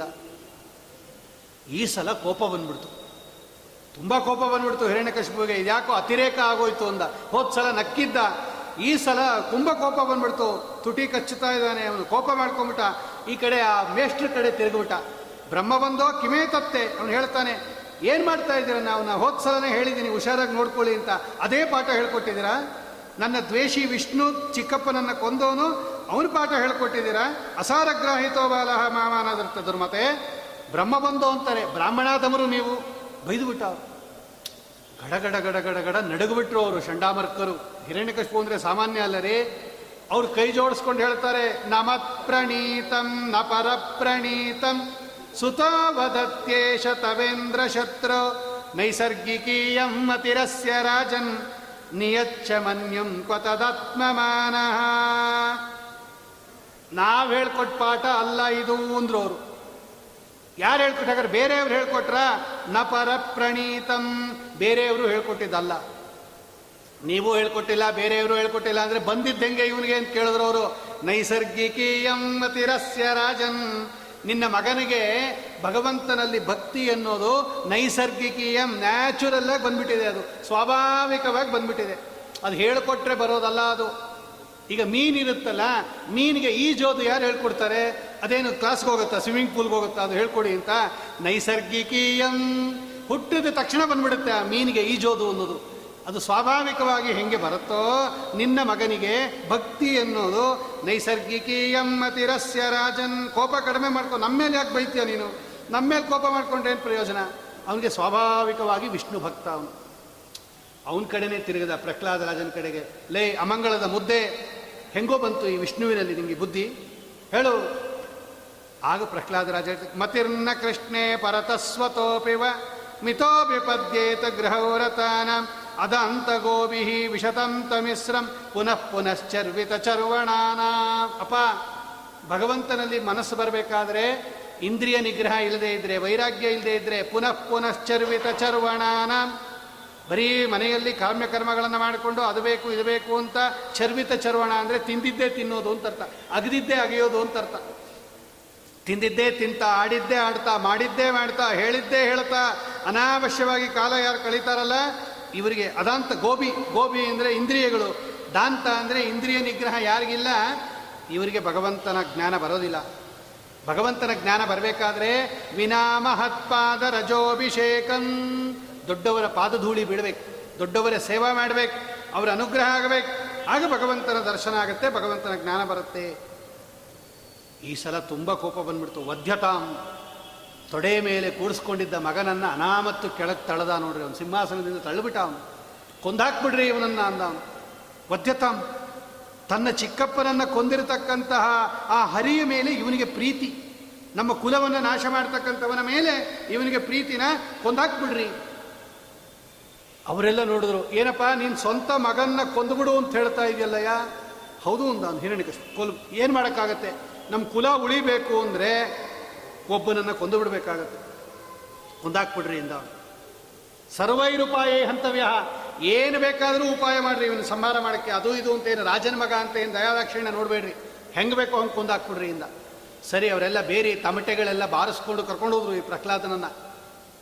ಅವ್ರು ಮೊದಲು ಮಾಡಿದ್ದೇನು, ನದಂತೋ ಭೈರವಂನಾದಂ ಚಿಂದಿ ಬಿಂದೀತಿ ವಾದಿನಃ ಹೊಡಿರಿ ಬಡಿರಿ, ಕೊಲ್ರಿ ಅಂತ ಕರ್ಕೊಂಡೋದ್ರು ಮೊದಲು ಏನು ಮಾಡಿದ್ರು ಅಂದರೆ, ಆಸೀನ ಮಾ ಅಹನನ್ ಶೂಲೈಹಿ. ಶೂಲ ತಗೊಂಡು ಚುಚ್ಚಿದಾರಂತೆ ಪ್ರಹ್ಲಾದರಾಜರಿಗೆ ಐದೇ ವರ್ಷ ರೀ ಅವರು ಸರ್ವ ಮರ್ಮಾಂಗಸು ಅಂತಾರೆ ಅವರು ಎಲ್ಲ ಮರ್ಮಸ್ಥಾನದಲ್ಲಿ ಚುಚ್ಚಿದಾರಂತೆ ಚೂಲ, ತ್ರಿಶೂಲ ತಗೊಂಡು. ಏನು ಜಪ್ಪಯ್ಯ ಅನ್ನಿಲ್ಲ ಇವನು ಪರೇ ಬ್ರಹ್ಮಣ್ಯ ನಿರ್ದೇಶೇ ಭಗವತಿ ಅಖಿಲಾತ್ಮನಿ. ಸ್ವಾಮಿ ಹೆಂಗೆ ರಕ್ಷಣೆ ಮಾಡ್ತಾನೆ ನೋಡ್ರಿ. ಅವನನ್ನ ಅನನ್ಯಾಶ್ಚಿಂತೆಯಂತೋ ಮಾಂ ಏ ಜನ ಪರ್ಯುಪಾಸತೆ ಅವನೇನು ಭಗವದ್ಗೀತೆಯಲ್ಲಿ ಹೇಳ್ಯಾನೆ? ಪ್ರಹ್ಲಾದರಾಜರು ಒಳ್ಳೆ ಉದಾಹರಣೆ. ಐದು ವರ್ಷದ ಕೂಸಿಗೆ ತ್ರಿಶೂಲದಿಂದ ಚುಚ್ಚಿದ್ದಾರೆ ಮರ್ಮಸ್ಥಳದಲ್ಲಿ ಅಂದರೆ ಏನಾಗಲಿಲ್ಲ ಅದು. ಆವಾಗ ಆನೆ ಕೈಲಿ ತುಳಿಸಿದ್ರು, ಹಾವು ಕೈಲಿ ಮಾಟ ಮದ್ದು ಮಾಡಿಸಿದ್ರು, ಪರ್ವತದಿಂದ ತಳಿಸಿದ್ರು, ಆಮೇಲೆ ಉಪವಾಸ ಹಾಕಿದ್ರು, ಹೊಗೆಯಲ್ಲಿ ಕೂಡ ಹಾಕಿದ್ರು, ವಿಷ ಕೊಟ್ಟರು ಉಪವಾಸ ಇಟ್ಟರು ಹಿಮ, ವಾಯು, ಅಗ್ನಿ, ಬೆಂಕಿಲಿ ಹಾಕಿದ್ರು, ನೀರಲ್ಲಿ ಮುಳುಗಿಸಿದ್ರು, ಪರ್ವತದಿಂದ ತಳ್ಳಿದ್ರು, ಪರ್ವತ ಇಟ್ಟರು ಏನು ನಶಶಾಕವದಾಹಂಕಮ್ಮ ಪಾಪಮ ಸರಸ್ಸು ತನ್ ಏನು ಮಾಡಿದ್ರೂ ಸಾಯಲಿಲ್ಲ ನೋಡ್ರಿ ಅದು. ಐದು ವರ್ಷದ ಒಂದು ಕೂಸನ್ನು ಸಂಹಾರ ಮಾಡೋಕ್ಕಾಗಲಿಲ್ಲ ಅಷ್ಟು ಜನದ ಕೈಲಿ. ಭಗವಂತನ ಇಚ್ಛೆ ಇಲ್ಲದೆ ಇದ್ರೆ ಏನೂ ನಡೆಯಲ್ಲ. ತೇನವಿನ ತೃಣಮಪಿನ ಚಲತಿ. ತೊಗೊಂಬಂದು ಕೊಟ್ಬಿಟ್ರು ಹಿರಣ್ಯಕಶಿಪುಗೆ. ಹಿರಣ್ಯಕಶಿಪು ನಿನ್ನ ಮಗನ ನಾವೇನು ಮಾಡೋಕ್ಕಲ್ಲ ತಗೋ, ನೀನೇ ಏನಾದರೂ ಮಾಡ್ಕೋ ಅಂದರು. ಹಿರಣ್ಯಕಶಿಪು ತಲೆ ಮೇಲೆ ಕೈ ಇಟ್ಕೊಂಡು ಕೂತ್ಕೊಂಡ್ಬಿಟ್ಟ. ದೀರ್ಘಾಂ ಚಿಂತಾಮನತ್ತೆ ಭಾಗವತ. ದೀ ಚಿಂತಾಂ ದೀರ್ಘತಮಾಂ ಪ್ರಾಪ್ತ. ದೊಡ್ಡ ಪ್ರಾಬ್ಲಮ್ ಹೆಡೇಕ್ ಬಂದ್ಬಿಡ್ತು ಅವನಿಗೆ. ಎಷ್ಟು ಜನನ ಕಂಟ್ರೋಲ್ ಮಾಡಿದ್ದೀನಿ ಸಣ್ಣ ಹುಡುಗನ ಕಂಟ್ರೋಲ್ ಮಾಡೋಕ್ಕಾಗಲ್ವಲ್ಲ ನನ್ನ ಕೈಲಿ? ಇಷ್ಟೆಲ್ಲ ಸಂಹಾರ ಮಾಡೋಕ್ಕೆ ಪ್ರಯತ್ನ ಪಟ್ಟರು ಇವನು ಸಂಹಾರ ಆಗಲಿಲ್ಲ ಅಂದರೆ ಯಾರು ರಕ್ಷಣೆ ಮಾಡ್ತಾ ಇದ್ದಾರೆ ಇವನನ್ನು? ಇವನೇ ರಕ್ಷಣೆ ಮಾಡ್ಕೋತಾ ಇದ್ದಾರೋ? ಅಥವಾ ಬೇರೆ ಯಾರಾದರೂ ರಕ್ಷಣೆ ಮಾಡ್ತಾ ಇದ್ದಾರೋ? ಯಾರು ರಕ್ಷಣೆ ಮಾಡ್ತಾ ಇದ್ದಾರೆ ಇವನ್ನ?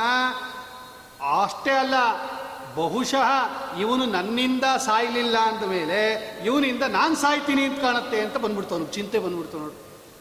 ಈ ನೂನಮೇ ತದ್ವಿರೋಧೇನ ಮೃತ್ಯರ್ಮೇ ಭವಿತಾನವ. ತಲೆ ಮೇಲೆ ಕೈ ಇಟ್ಕೊಂಡು ಕೂತ್ಕೊಂಡ್ಬಿಟ್ಟ. ಆಗ ಶಂಡಾಮರ್ಕರು ಹೇಳ್ತಾರೆ, ರಾಜನ್, ಯಾಕೆ ಇಷ್ಟೊಂದು ತಲೆ ಕೆಡಿಸ್ಕೋತೀಯ? ಇನ್ನ ಎಷ್ಟು ವಯಸ್ಸು ಇವನಿಗೆ? ಐದು ವರ್ಷ. ಐದು ವರ್ಷಕ್ಕೆ ಮಕ್ಕಳು ಹೆಂಗಿರ್ತಾರೆ, ಮುಂದೆ ಹಂಗೆ ಇರ್ತಾರೆ ಅಂತ ನಿಯಮ ಇಲ್ಲ ಲೋಕದಲ್ಲಿ ಗೊತ್ತಿದೆ ನಮಗೆಲ್ಲ. ಚಿಕ್ಕ ಮಕ್ಕಳು ಇರ್ತಾರಲ್ಲ, ಇನ್ನು ಉಪನಯನ ಆಗಿರಲ್ಲ ಅವ್ರಿಗೆ ಮುಂಜಿ ಆಗಿರಲ್ಲ.